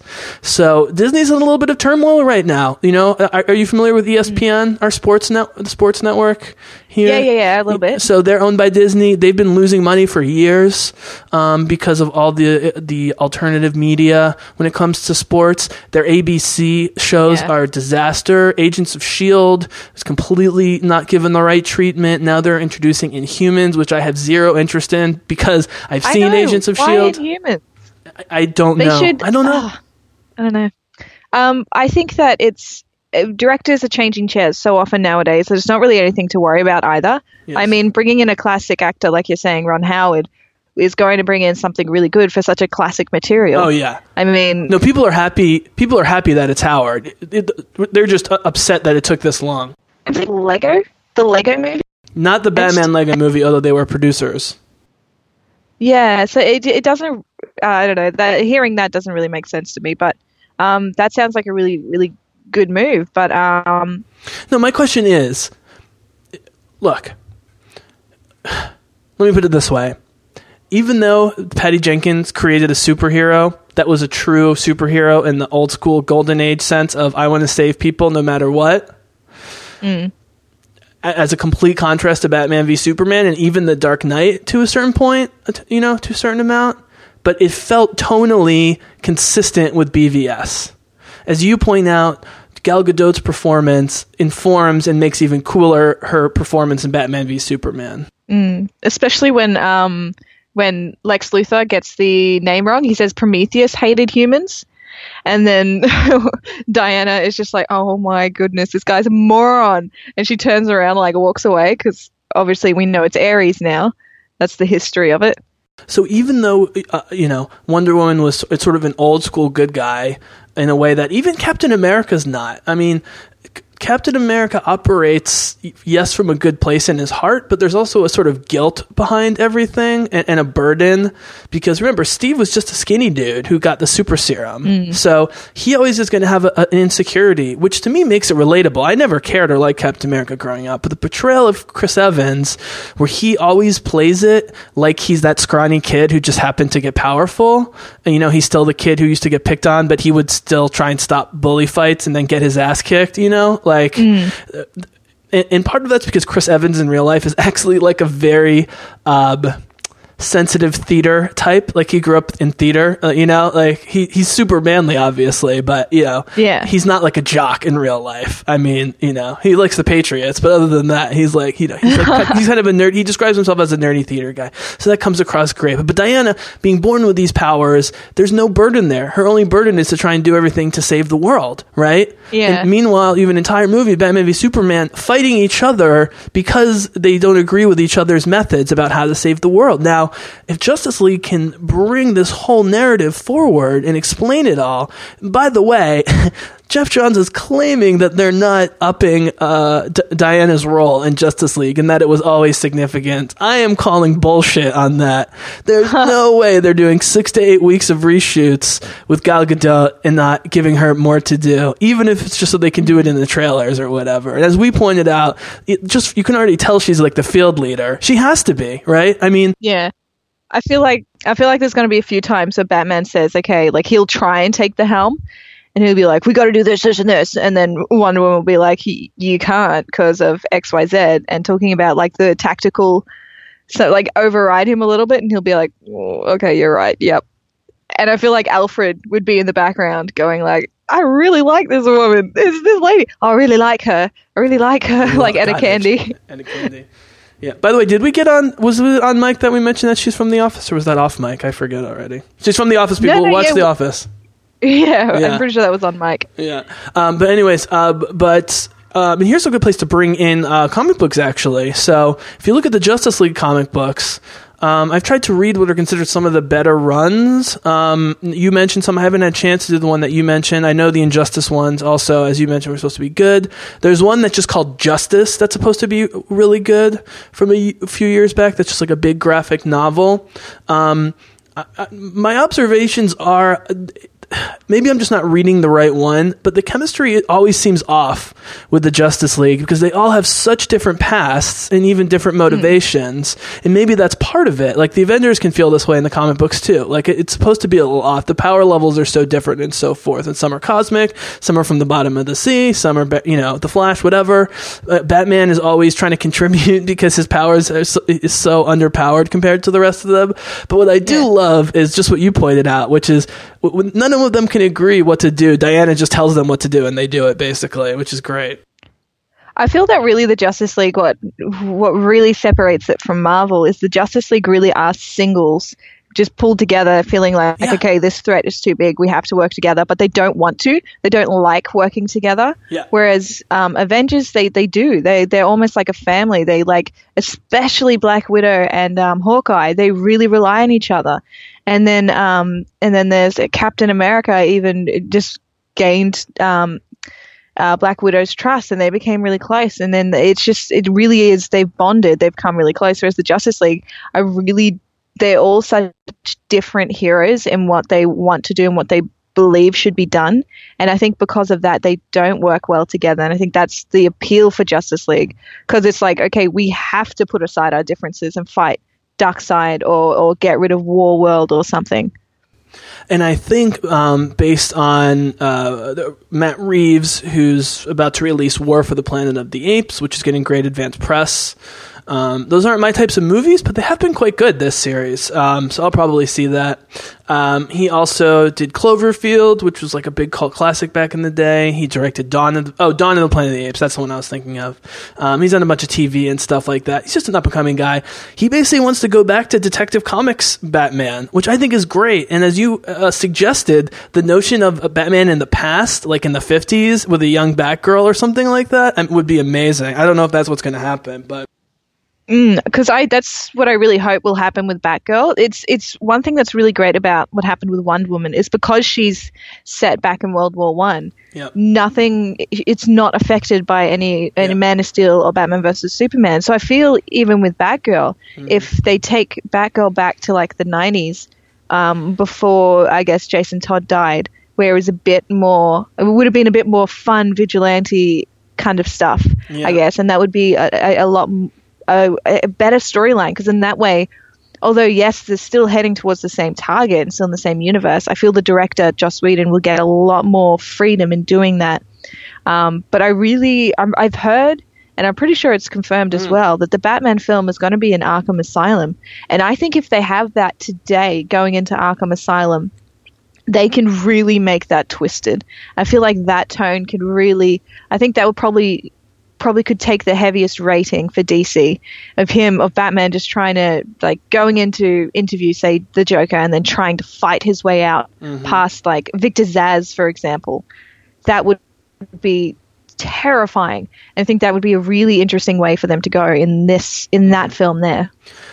Can I give you a third possibility here, which is... Shoot. So you have the Dark Knight movies, which tried to maintain some noir things, but was clearly set in the present or even near future. You have the recent X-Men movies, which have tried to be time periods to lesser or greater extents, I think, between First Class, Days of Future Past, and Apocalypse, which were set in the 60s, 70s, and 80s, respectively. The only one that really hit it out of the park, both in terms of the time period and the movie, is Days of Future Past. Now, First Class has grown on me, but its portrayal of the 60s is laughable. I think it was supposed to be pulpy, though, which I didn't get when I first saw it, you know? It's by a director with a much different style. Apocalypse was just a mess, and the 80s-ness never really came through.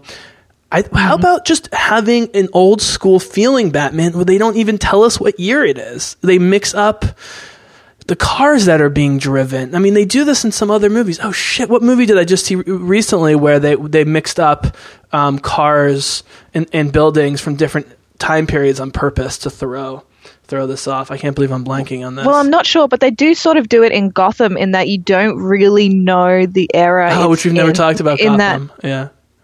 But I'm not a huge fan of the series. I watched the first one. I watched the first and second season.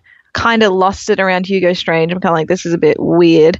But I think that because of the type of phone that Gordon has, the type of equipment that is in the GCPD, and the cars that they drive and how they mostly have revolvers instead of Glocks, I think that's an interesting alternate time period that could be referenced.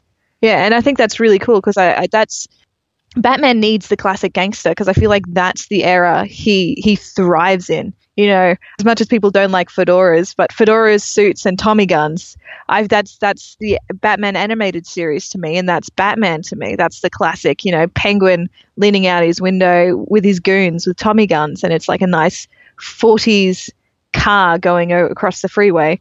That's what I remember. That's my basis of Batman. And I think you're right, having like this out of period time that they film this in would be an incredible way to go.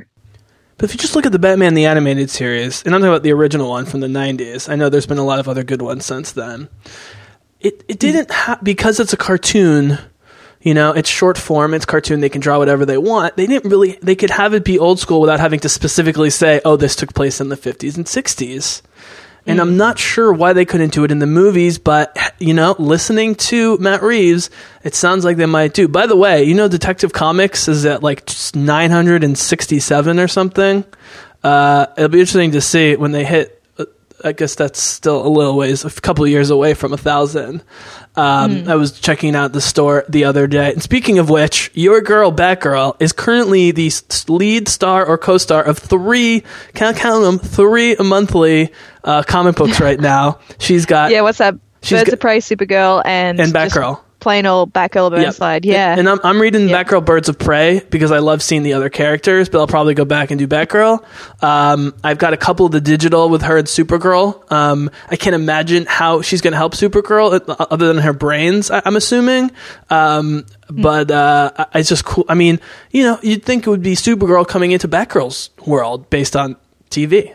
And by the way, they planned all this before Joss Whedon officially came on board, or did they? Right? We don't know how far this went. And I've sent you this article, and I've been quoting it to everyone who thinks I'm crazy. But in the interview with Jeff Johns and the other guy John Berg, who are the two heads of the DC film universe, the writer from Variety, this is about a week ago. asks Berg, Joss Whedon is overseeing reshoots on Justice League and will write and direct Batgirl. How important will he be to the DC cinematic universe going forward? Berg says, he's a big part already. We love him. He's a great partner, collaborator. We want him to be ensconced, meaning have decisions with everything. We bring people by, have general meetings, and talk about comics and their favorite superhero movies. But with Joss, he saw the master board and he saw a Batgirl title and he said, quote, you guys seriously want to do Batgirl? We said, absolutely. And then Joss said, quote, that's my jam. So that was it. He showed up. Hell yeah, it's your jam. Yeah, he showed up. They're talking Justice League, and in the corner they see he sees Batgirl, and he's like, "That's what I want to do." That's what I want to do.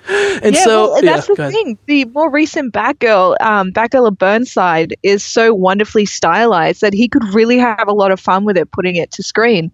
And we've actually fun little point here. We actually have seen Batgirl in an animated film at the end of. Oh, gee, which one is it? It's the Batman where Talia al Ghul comes in. Oh, yes. Anyway, I'm way behind the Bat family. Yeah, I'm way behind on that. Yeah, so this is the animated film. And actually, it's a really average film. Mm-hmm. But at the end, when the whole Bat family, so Batman, Robins, Nightwing, Batwoman, and Batwing, leaping off the corner of the building like, yeah, we're the Bat family. Then across like five rooftops down in Gotham, there's Batgirl coming out from the shadows in her Batgirl of Burnside costume. So it's like we can see there's a tease there a little bit in the animated world. Hopefully they'll extend on that. But then as well as Joss Whedon in the cinematic world, it's an incredible, exciting time for Batgirl fans. I mean, absolutely. Like I sent you a list before where there seems to be a leaked casting list. Okay, we're gonna get to that. I want to lead up to it. Sorry, I'm jumping ahead. No, all right. Trust me, I'm as excited as you are. My biggest problem is I have like a huge credit card bill from all these comics I've bought the last month or so. I didn't realize how easy it is to buy digital comics. I'm like, oh shit. It's like $100 or something. Yeah, it is. In that, I stick with Batgirl and Birds of Prey because I know, I am just gonna, I'm gonna be poor. It's an easy addiction to fall into, and I guess probably the nicest ones you can fall into, really. And look, honestly, one of the biggest reasons to spend your money on Batgirl is yes, it's really well written, but you also are getting amazing value because the amount of dialogue and inner narration in a Batgirl comic book is like 3 to 4 times your average comic book where there's just a lot of punching, right? Mm. And even when she's punching, she's like thinking to herself, she's like, oh, I should have taken out the dog and the laundry, ba-ba-ba-bam, you know? Like, yeah, and that plays into the point of her having an perfect memory. I can't remember the proper word. Eidetic or something? Memory, in that she actually calculates so many of her punches and stuff. It's not just like muscle memory, rah, rah, rah. She's actually planning, and in the one I've got where Batgirl of Burnside, she travels. So it's probably one of the most recent ones. I think it might be volume 4 for the trade section, where she actually travels around Asia, and she's trying to. I guess this is the volume 1 from 2011, right? The Batgirl of Burnside. No. This is one of the most recent ones. So it's the one that leaps off that. So Beyond Burnside, that would probably be it. It's the rebirth. Oh, okay. Yeah. So this is. Yeah, so it's like Rebirth, but it's continuing on from Batgirl of Burnside, so it's kind of like... Right. She's one of the things that's confusing. It's like, okay, so she's over in Asia, but she's also in... She's both traveling in Asia in Beyond Burnside, and then she's also in Rebirth Birds of Prey. So it's just the comic book continuation or whatever. It just does my head in. I gotcha. So would you agree with me that Rebirth is getting things comic-wise somewhat back on course from New 52, and that maybe DC is doing, and this connects to what I wanted to bring in earlier, it seems by like having a second chance at rebooting the comics at the same time that their movies are starting to pick up is somewhat good for them? Does that make sense? It's definitely good because, I mean, having a fresh place to start allows new readers who are coming from the movies, it gives them a really easy spot to start. And something like Rebirth, which is aimed to have a modern feel but also so full of the classic heart that New 52 missed, that is going to really help the new readers come in. I think Burnside, although it started before Rebirth, it is fantastic, and I love it so much. And I know I am more an Oracle girl. I say Batgirl just because not many people know of Oracle, and it's easier just to discuss Batgirl. Although the fact that she's constantly trying to groom other Oracles is a lot of fun for me. Well, yeah, you do see that a little bit in that. Like, one thing I didn't realize is that, you know how Felicity Smoke and Arrow is the daughter of Calculator and she gets paralyzed? For an age, I was just thinking, oh, she's just copying Oracle. But no, they didn't actually steal the story from Oracle. Calculator's daughter, I think her name's Wendy, actually was paralyzed and became Oracle's second. Like, when Oracle couldn't be at the computers, I think it's Wendy. Yeah, Wendy would be there. So you do have some of these other Oracles, I guess, and about. I mean, Brittany, you have to just get used to the idea that we're going to see kick-ass Barbara Gordon. It's going to happen. And I think that's fine. But I really feel that it would be a really big missed opportunity not to have Oracle in the Batman versus Superman universe. There's no way. Modern day, there's no way Joss Whedon is not doing Oracle stuff, because he loves that shit. It's impossible that, Oh, so you think he will just do it? Think of Mr. Universe. Think of Mr. Universe from the Serenity movie, for example. I mean, he could do such a hilarious thing. Would it really be that bad if they swapped? Like if one of the other Barbara Gordons was Oracle, it doesn't seem like. What do you mean by other Barbara Gordons? Well, you said in our conversation last time that you were like, look, I know we're going to get Barbara Gordon as Batgirl, as sort of active Batgirl. Maybe there'll be flashbacks to Oracle, maybe not.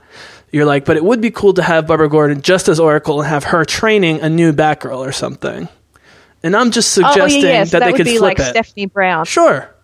They're all smart, right? If I have Stephanie Brown on the computer. Oh. Yeah. Oh, no, I don't think she's really into the computer. Or what about like a really smart teenager? What about like a really, someone that she's trying to train up because she can't do it. Like she gets joked, and then she's Oracle, and now she's back on the streets, but she needs an Oracle. So she, she's trying to train someone new up. You know what I mean?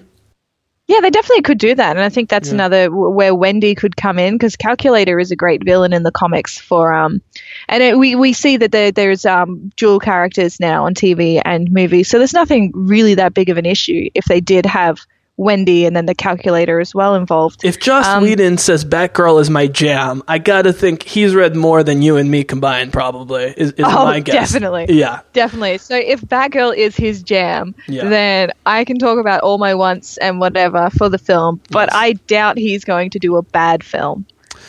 Absolutely. Absolutely. So Joss Whedon graduated from my school like maybe 15, 20 years before me. My uni, if you will. Because we say college over here, and sometimes people don't know what we're talking about. University.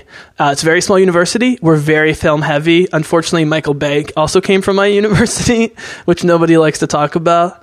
But I got to shake hands and hear talk like Martin Scorsese and all sorts of interesting dudes when I was at school, and got to meet Joss and see an early screening of Serenity before I really even knew what Firefly was. And then I went back and I was like, okay, that's maybe the best television show ever.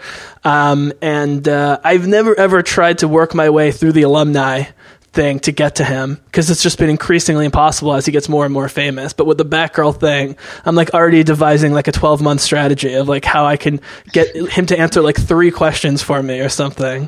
Keep that in mind so we can get to him. But anyways, the point is, we'll head towards the finish by tying a loop on what we were just talking about with the DCEU, and also we talked about last week about this Batverse that seems to be going forward with Nightwing and Gotham City Sirens. I mean, people want more Margot Robbie. There's no two ways about it. I mean, even if they don't do more Suicide Squad or any of those characters, Margot definitely has to come back. Talk about a seemingly down to earth girl from Australia, given all things, based on the videos I've seen of her. But I think the problem with Margot Robbie is she's so likable that she's gonna have to keep going out of her way to be evil, which is a good problem to have. Harley isn't really evil; she's an anti-villain, amoral. And the thing is, she's amoral, because like the Joker is evil, definitely, which makes it such an interesting thing, because Harley is likable because she's just been roped into this world, I guess, because she's so infatuated. But really, she's a very intelligent and I would even stretch to say kind woman because, you know, she studied. She became a therapist at Arkham, and she had goals. And in some renditions, she was so ambitious. She wanted to write her like thesis paper or something on the Joker. She wanted to be the one that figured out how he ticked. And I think delving into that will be incredible, just to see a bit more of her past in that. But and I think, yeah, she's definitely not an outright villain, but that's what makes her such a wonderful villain. Wait, I just contradicted myself. That's okay. What I would do is make her the Helena Bertinelli of that relationship. Like, she's going to be the, not to say we couldn't have Huntress, but in terms of the dynamics of how Batgirl kind of slowly and steadily and tries to be subtle but firm in her bringing Helena to the light side of the force, I could sort of see the Batgirl character doing something similar to Harley. Yeah, I can definitely see that, but I don't think it'll work. Like, I would love to see it try, and then at the end, they come to a mutual understanding that neither is really going to budge from their standpoint. No, I don't mean like permanently become a good guy, just for like what you propose, where it's like Birds of Prey versus Gotham City Sirens, and then because of a much greater evil, they're forced to come together, but not permanently. Huntress has to happen. Black Canary 1,000 times has to happen. It's too bad they can't use Katie Lotz, who was pretty damn good. I'm not gonna lie. I'm a fan of Katie Lotz. I'm not really clear why they put her on Legends. I mean, I know in terms of the story why she went to Legends, but she was always more. And she's a dancer. You know, she danced for Lady Gaga and shit. Like, she's a real dancer, so she was always more convincing and did more of her own stunts than Katie Cassidy.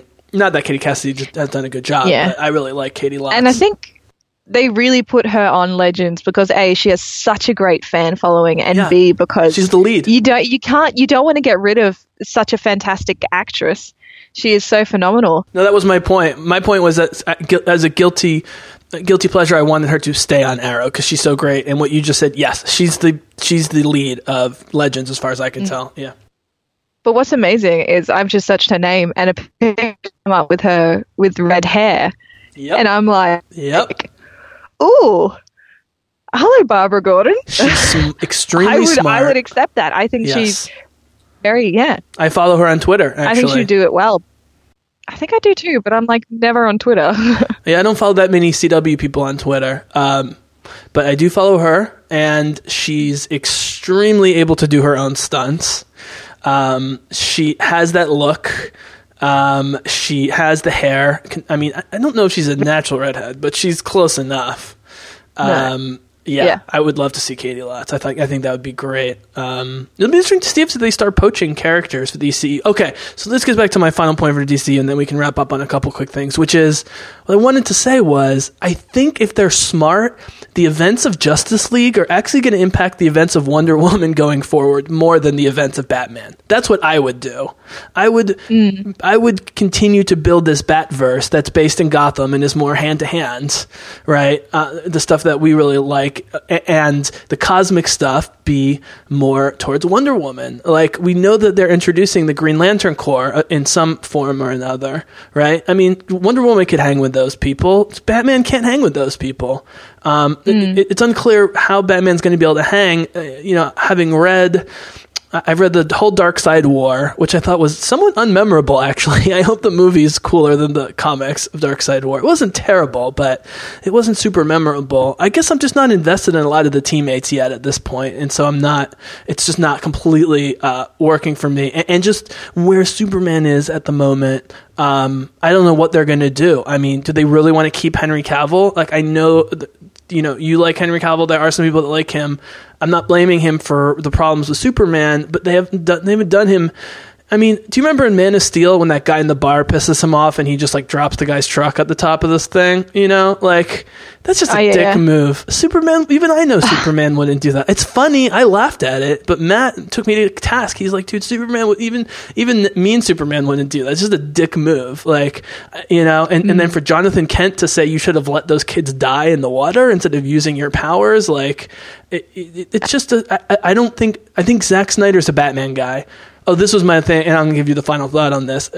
I talked to Matt about this a while ago when BVS situation, and I said, I think Zack Snyder was always a Batman guy, but because Christopher Nolan got in their buddies, they couldn't do a pure, straight-up Batman set of movies right after the Dark Knight trilogy, and so he was like, okay, I'll do Superman instead. But then he tried to Dark Knightify Superman, and it's just... You know, like I just know a lot of hardcore DC fans who are upset with the portrayal of Superman. And by the way, my last point going back to Wonder Woman about why it's doing so well, people say, well, you know, whenever you do a movie for an underserved crowd, quote unquote, which usually means minorities or women, then they'll come to the theaters. It's like, yeah, well, A, it has to be a good fucking movie, but B, it's not just women who are underserved. Wonder Woman has been a favorite of men comic book readers for a very long time. I mean, and this was my final point in my DC exposition was that there is nothing like Wonder Woman or even really Batgirl in the Marvel comic universe. A solo female superhero who's been around so long and had so many solo comics loved by men and women. It just just doesn't exist in Marvel. It does not. I can't think of a single example of a female character, even Miss Marvel, who has had that many comic books and that much of a following. Do you agree that this is a major advantage for DC? Just having like the female heroes up front. Hell yeah. Yeah. Absolutely. But I think the fact that three Batgirl comics going at once. Are you kidding me? That's unbelievable. Yeah, it's definitely it's something else that really separates it from Marvel. But catching on something you were saying before in Wonder Woman battling more like the bigger things, almost galactic, I think you said. I don't think that was the word exactly, but I think cosmic, but yeah, galactic works. Cosmic, yeah. So having Superman, Batman, and Wonder Woman work together is so good because Batman almost deals with human crime. Superman almost deals with the galactic crime, and Wonder Woman's almost more like the god crime, god terror, god attacking type stuff. And I think that's a very interesting combination. And they'll probably touch on that going forward. And I think, maybe not so much space things for Wonder Woman, but definitely more like mythology and like Greek, not just Greek mythology. Heck, maybe we'll see Chris Hemsworth. I mean, they've already talked about it on Twitter. Yeah, but I guess similar to the way Supergirl is more cosmic than Wonder Woman, and she can fly in space and so forth, but she's mostly dealing with it on the ground, trying to protect Earth. So, you know, whatever the fallout is of Darkseid. Actually, I didn't realize Darkseid was actually the minion of another guy. I guess that's always the way it works. I forget some of the name, the anti-monitor and so forth. You know what's so funny? It's just a quick aside, is the way DC always is so literal for the most part in naming its superheroes. Like it names its superheroes what they are, and Marvel comes up with like bizarre names, right? So it's like, you know, it's like this is Laser Man or whatever. I mean, it's like this is Condiment King. It's Green Arrow because he shoots green arrows, and yeah, exactly. I mean, one of my favorite conversations is between Harley and Oliver Queen. And they're going into the Arrow Cave. And Harley's just like, why the heck did you call it the Arrow Cave? You should have called it the Quiver. And then Oliver Queen was just like, oh, that's actually a really good point. Damn it, that's a really good name. Just going along the lines of names. Like, I mean, they missed some literal opportunities, I guess. Yeah, yeah. But anyways, yeah, I mean, I guess I was just saying is that, yeah, I mean, whatever happens with Superman, it seems like Wonder Woman, because she's dealing with all these mythological creatures in her own comics, for sure, which works in the comic books, but I think they need to ground her a little bit more in... you know, earthly reality. And that's why she's more compelling than Thor in some ways, because she is from Earth, even though she's a bit alien, and she's mythological in the same way Thor is mythological, but Thor is not from Earth. She's from Earth. So her being a champion against both Earth and cosmic bad guys going forward, I think could really work. And I just think Ben Affleck, his best movies, and yes, he directed these other movies, but he also starred in them. Like, his best movies, like The Town and and those types of films, are very ground level. You know, he's very influenced by noir stuff. Affleck is as a director, in old school mob stories and stuff like that. That's where he's at his best, and I think that's the best way to bring in all these new characters. It'll be interesting to see whether they start revising their slate openly. They seem to keep adding things as opposed to taking them away. We'll head to the final segment where we'll talk casting news for Batgirl and so forth. Just really quick before we get to Batgirl casting, are there any movies that we either know are supposed to happen that you think maybe are not happening, or ones that like more shoes to drop, if you will? Well, I haven't heard that expression before. Shoes to drop? The next shoe to drop. Yeah, like the next piece of news. Yeah. Well, nothing really new, because we know of the how Margot Robbie wants there to be like a Gotham City Sirens Harley film. So I don't really know of anything that's happening quite new from that. I mean, one thing that's exciting is that they're filming Aquaman still in Australia. So that's probably the other biggest news. And my friend works at Warner Brothers, so he's trying to get all the information he can, and nothing really groundbreaking, though. It occurs to me that he doesn't talk like a Southern hick with the giant beard in the comic books. I could be wrong about that. No, I don't think he does. There is an Aquaman film called Throne of Atlantis. It's in the animated universe. Although it's not the best story, it does have like some beautiful, beautifully animated fight scenes. So he's just like a normal guy. He's a fisherman. But I think having like a biker angle, like why not? Yeah. I mean, like that's awesome. Yeah, no, but I hope that DC fans are open enough, because both Marvel and DC fans struggle with this, to have completely different interpretations. Like, you know, Tony Stark is actually somewhat similar to Hank Pym from the comics, and like the Paul Rudd portrayal of Ant-Man is quite different. They tried to make Benedict Cumberbatch exactly Doctor Strange, and it just didn't work for me at all. But you know, some characters act more like others. It doesn't seem like it seems like Aquaman's going in a totally different direction. I don't know how they're going to do underwater stuff, honestly. I'm not sure that's ever worked in a movie that's not The Little Mermaid. And by the way, Patty Jenkins has confirmed that the opening scene with her saving Chris Pine on the beach was directly inspired by The Little Mermaid scene. The Little Mermaid. That's so cute. Yeah. That's so beautiful. Yeah. I love that movie. Well, I don't think I've actually heard anything negative said about Jason Momoa's Aquaman, and that might be because he is a very threatening looking man. It might be something else. I just think he's just making ladies Aquaman love him. That's why. Serious ladies love Jason Momoa. In my world, ladies love Jason Momoa. Yeah, well, true. And I think guys like him too. I mean, like, you wouldn't like him. Like, apparently for his audition for Game of Thrones, he did the haka. Do you know of the haka? No. Yeah. So that's like that's an incredible thing to audition for, and absolutely terrifying. I feel sorry for the people who are running the audition. Yeah, I mean, great in Game of Thrones, has been in some other nerd properties. People love the woman who's playing Mera. Is that her name? Yeah. Mera. I'm not really sure how to pronounce it, but M-E-R-A. Yeah. Played by that's Amber Heard. Amber Heard. Yeah. Okay. Oh, Nicole Kidman. Yeah. What? Wait, she's not in it, is she? Queen Atlanta. That's what it says. Atlanta.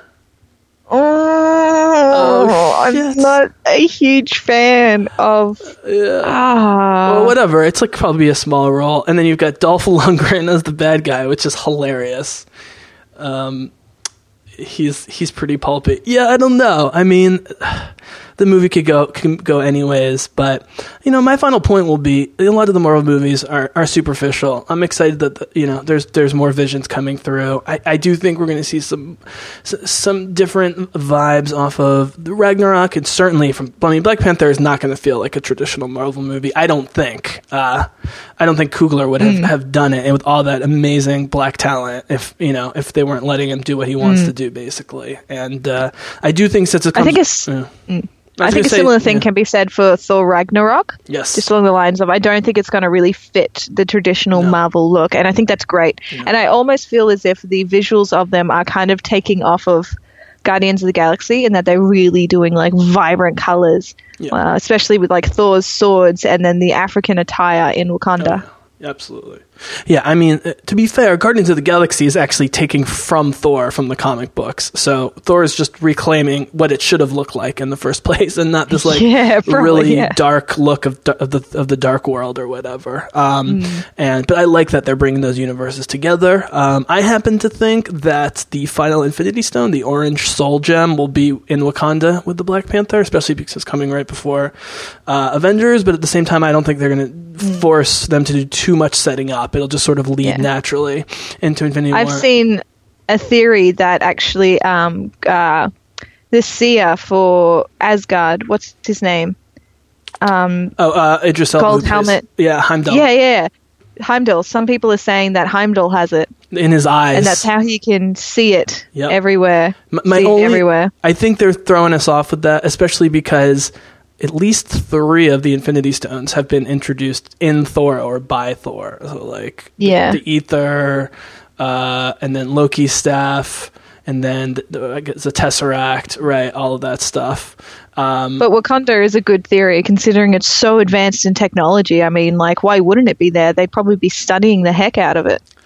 And Chadwick Boseman also played James Brown, the King of Soul. Just saying, it's the soul gem, you know? I mean, there's going to be a lot of soul in that movie. I can't wait for the soundtrack. Oh. Yeah.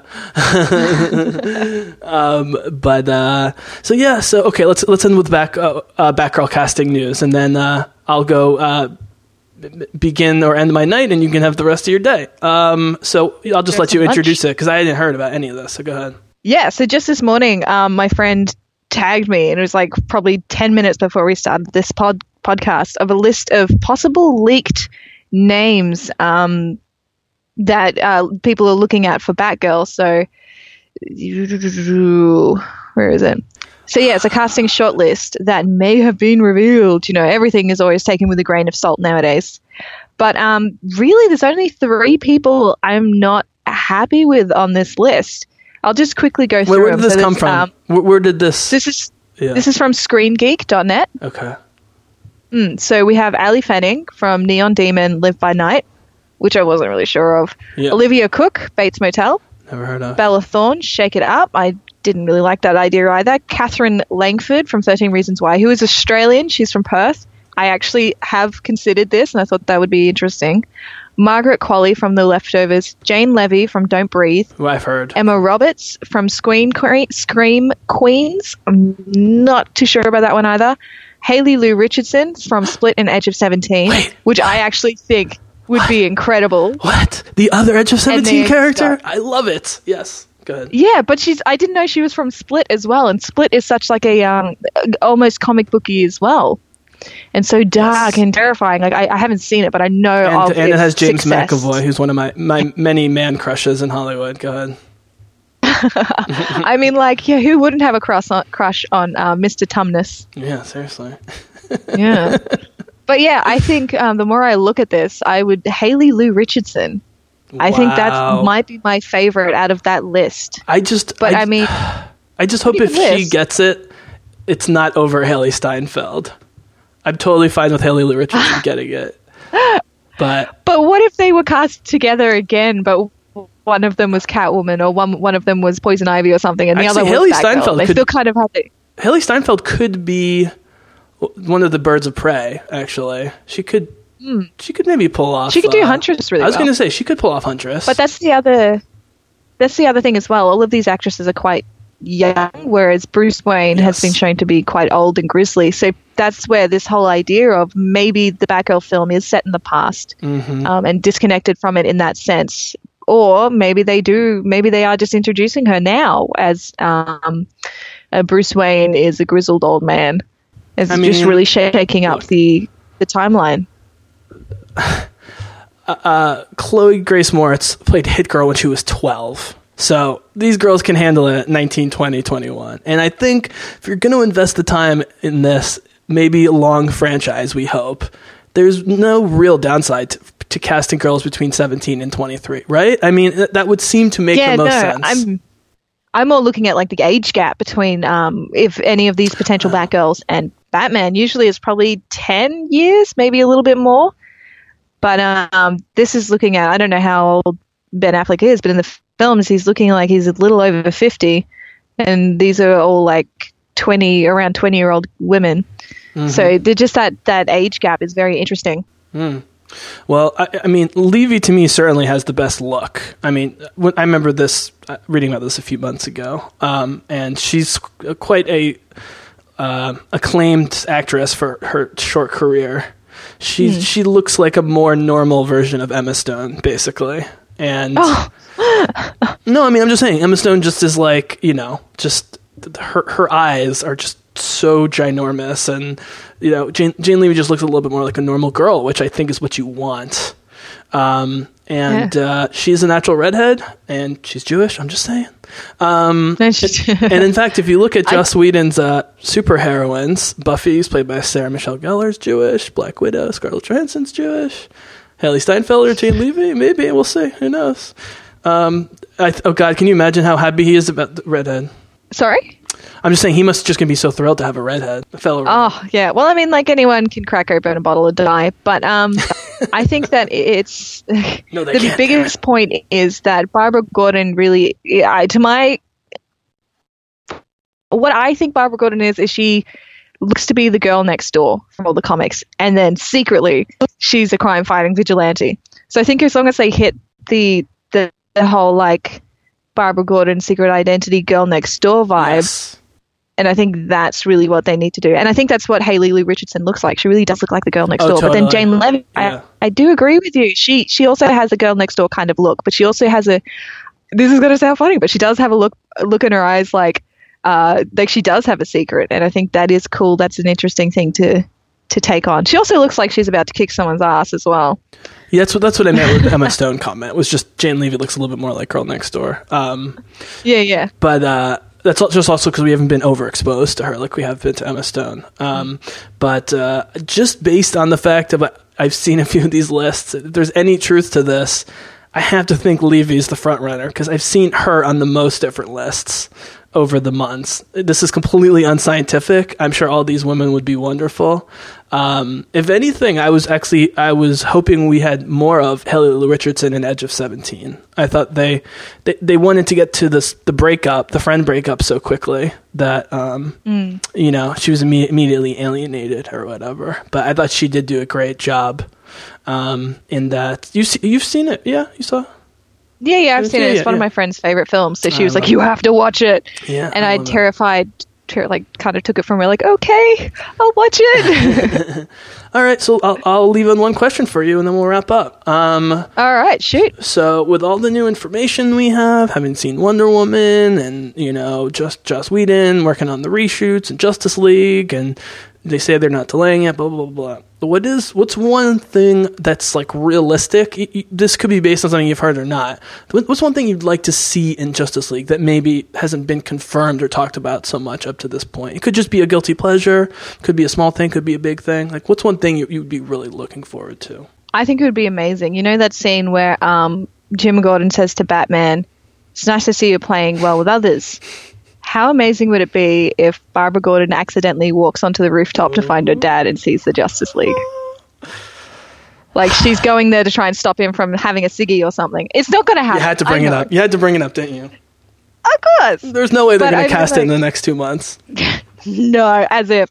No, but I think that would be a very, very cool. Even if that was the scene that we meet her in Batgirl, that'd be very cool. Because I actually read a comic recently where she and Canary in this dream kind of sequence thing. She's being psychologically attacked by a power person. She's the bat signal goes up, and Dinah says to her, "Aren't we going to go to it?" And Batgirl's like, "We're not going to that. No, I have my reasons. I am not. That's not for me. I do not answer that call." And I think that's an interest. That was just, you know, seeing that if that's where it starts, seeing her on the rooftop. You know, she gets it starts with the fever, the rage. I know exactly how I would love that. I know exactly how Joss could tease Batgirl in a realistic way in Justice League. So this would either be the very end of the movie or in the mid-credits sequence stinger, and Batman would be coming back. It would make sense to end the movie with Batman for a lot of reasons. You know, with his movie coming up, that they start teasing whatever the next big crime is, like something's going on at Arkham Asylum. And we see him in front of his computer. It's late night. His cowl's off. It's just Bruce Wayne. And he's getting desperate. And then all of a sudden, in like Matrix style at the beginning with Neo, that comes on screen, "I'm Oracle. I can help," or something like that, and then psh, to black. Yes! Yes! That is actually perfect, because that's sort of how she first appears in Task Force X, Suicide Squad number 26 or something. Yeah. She actually says, "Hello, is anyone there? I'm Oracle," or something like that. It's just one panel in this like whole... That's what they'll do. They'll use that. And I think that'd be great. And having that flashback thing. Yeah. That'd be beautiful. Or they could even like type a couple sentences to each other, and then Bruce would be like, "Who are you?" But we do know that he likes his emails. Yeah, that's... I mean, yeah. "I have something that belongs to you." It was a handwritten note, yeah. Well, that was in Wonder Woman, but he does email in BBS. Yeah. Well, I will be looking forward... So wait, it's November for Justice League? Man, it's going to be busy, busy fall. Oh, heck. I might be in London when they do that. Oh, shit. What are you in London for? What's the date? Oh, just traveling. Oh, okay. Oh, the actual date? I know that it's coming out either 2 or 3 weeks before or 2 or 3 weeks after Thor. November is actually a really good month these days to release movies. But yeah, in like a 6-week period, it's going to be like Justice League, Thor, and Star Wars. I'm probably I'm going to see them all in... Actually, no, Edinburgh. I'd probably be in Edinburgh by that stage. Have you been to Edinburgh before? No, but my mum's Scottish, so... Oh, really? Oh, the red hair. Yeah. Okay. No, it's not going to make sense. Although no one else is a redhead in my family. Me neither. Really. I'm the only one. I got hit with the red stick. Yeah, but at least you have a reason. Scottish. There's no one from a redheaded country. I'm from Eastern Europe. Yeah. You get hit with the red stick, exactly. You were the chosen one. Right, better than getting hit with the dumb stick, right? True. November 3rd is Ragnarok, and November 17th is Justice League. So awesome. This is great. Maybe we can do a short one a little down the road on Batgirl comics when we both caught up a little bit more. To whatever's going on down there. I'm sure some more stuff will be leaking out as well. Why don't you go plug your sites for us, and I will make that available at the top of the copy and so forth, what you're working on, Nova Stream and so forth. Cool. So, yeah, I work with Nova Stream, the Nova Stream network, where you can find us on all the social medias with Nova Stream AU. So that's Instagram, Twitter, and Facebook. Recently, we actually covered the special holiday event at Movie World, which was really cool. So all the DC heroes were there. So you can see a little bit of your filming of the parade. You can actually see the full parade. My friend filmed the whole thing, the DC superhero parade with the villains. And there's also like a little video of the day of what you can expect from Movie World. But I guess Americans, I mean, if you're coming on holiday, I'm not sure how much this will interest you.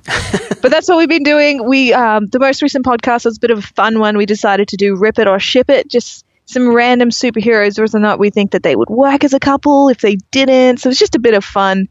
But as always, you can keep up to date with a whole lot of different pop culture news from the Nova Stream Network. I don't know how much of your stuff is on there, but you've had some hilarious and really good comic book photography on your Instagram. My Instagram. Yeah, let me plug myself then. That's a weird sentence. So you can, it's pretty much my name, Brittany J. Howarth. I put a little bit of comic book stuff there, a lot of boomerangs from my travels to Movie World. I go there fairly often. You can follow me on Twitter at Brit_snippets. And yeah, those are the two places you can find me. YouTube, I do have an account called, what am I called? Britgirl. You can find me as Britgirl on YouTube as well. There's a few videos there, but not many. That's just a hobby channel. Mm-hmm. Yeah, so awesome. Come say hi. I might say hi back. Awesome. Well, thanks, Britgirl. This was great. It's been really fun kind of sharing this Wonder Woman experience with you over all this time. I'll just say, listening back on our enthusiasm when I was listening to the podcast, it was not misplaced. I think, I think we were a little hesitant to be like, this movie's going to make $800 million, even though it's going to now. I guess what I'm saying is, seeing the movie multiple times has not dampened my love of it at all. You know what I mean? I'm just trying not to oversaturate myself at this point. So I maybe we'll go one more time because it'll be in theaters for a while. But I feel like the first experience, maybe this goes back to the trailer thing, us being prepped a little bit for it, helped me get so much on the first time. And just, keep finding new stuff with each repeated viewing. I can't wait to see what they come up with next. Those two wonderful, wonderful women, unfortunately not Mr. Chris Pine. By the way, really quickly, and then I'll let you go, because I meant to bring it up before. The reason I like the Ares battle is because with these origin stories, I want a one or two dimensional bad guy that's just really powerful and not Joker or Loki, right? People complained about Ronan in the first Guardians, but I loved Ronan in the first Guardians because he was exactly the thing that they needed, that was needed to bring them together, right? Yeah. And Diana needed a villain that was not only worthy of her, but that would force her to realize her full powers manifestation. And thank you, Patty Jenkins, for not making us wait for another movie for her to fly or whatever. We needed someone so bad and so evil and do something so horrible to her that she would get her full power manifestation. I know some people groaned at some of the Ares lines. It didn't bother me. Your thoughts on Ares, and then we'll really sign off. I do agree. Some of his lines were a bit seeing him look up to the heavens when he was banished and almost killed, where he had that mustache on and holding his gauntlets. He could have been better, but at the same time, he was the perfect villain in that he stands for everything Wonder Woman doesn't stand for. Yeah. And that's why he was, Ares is the perfect villain. Portrayal-wise, yeah. Oh, yeah. Well, I told you. I said the thing that people would complain about was the bad guys, and that's all of the complaints are fine. And I would have scripted the Ares bit a little bit differently, but there was a certain level of pulpiness and over the topness to the whole movie, a bit of melodrama that in this particular. It worked for me, whereas the Red Skull and Cap One, not so much, it has to be the right genre. And I liked what they did with the costume. Ultimately, I actually wish they had him in the costume even more, straight from the book. So cool. All right. Well, thank you, Britgirl. This was great as always. And, my pleasure. We'll continue to promote your stuff on the various Bizzlecast channels. And thank you, listeners. And we'll be bringing more of something to you soon. So Bizzlecast is out.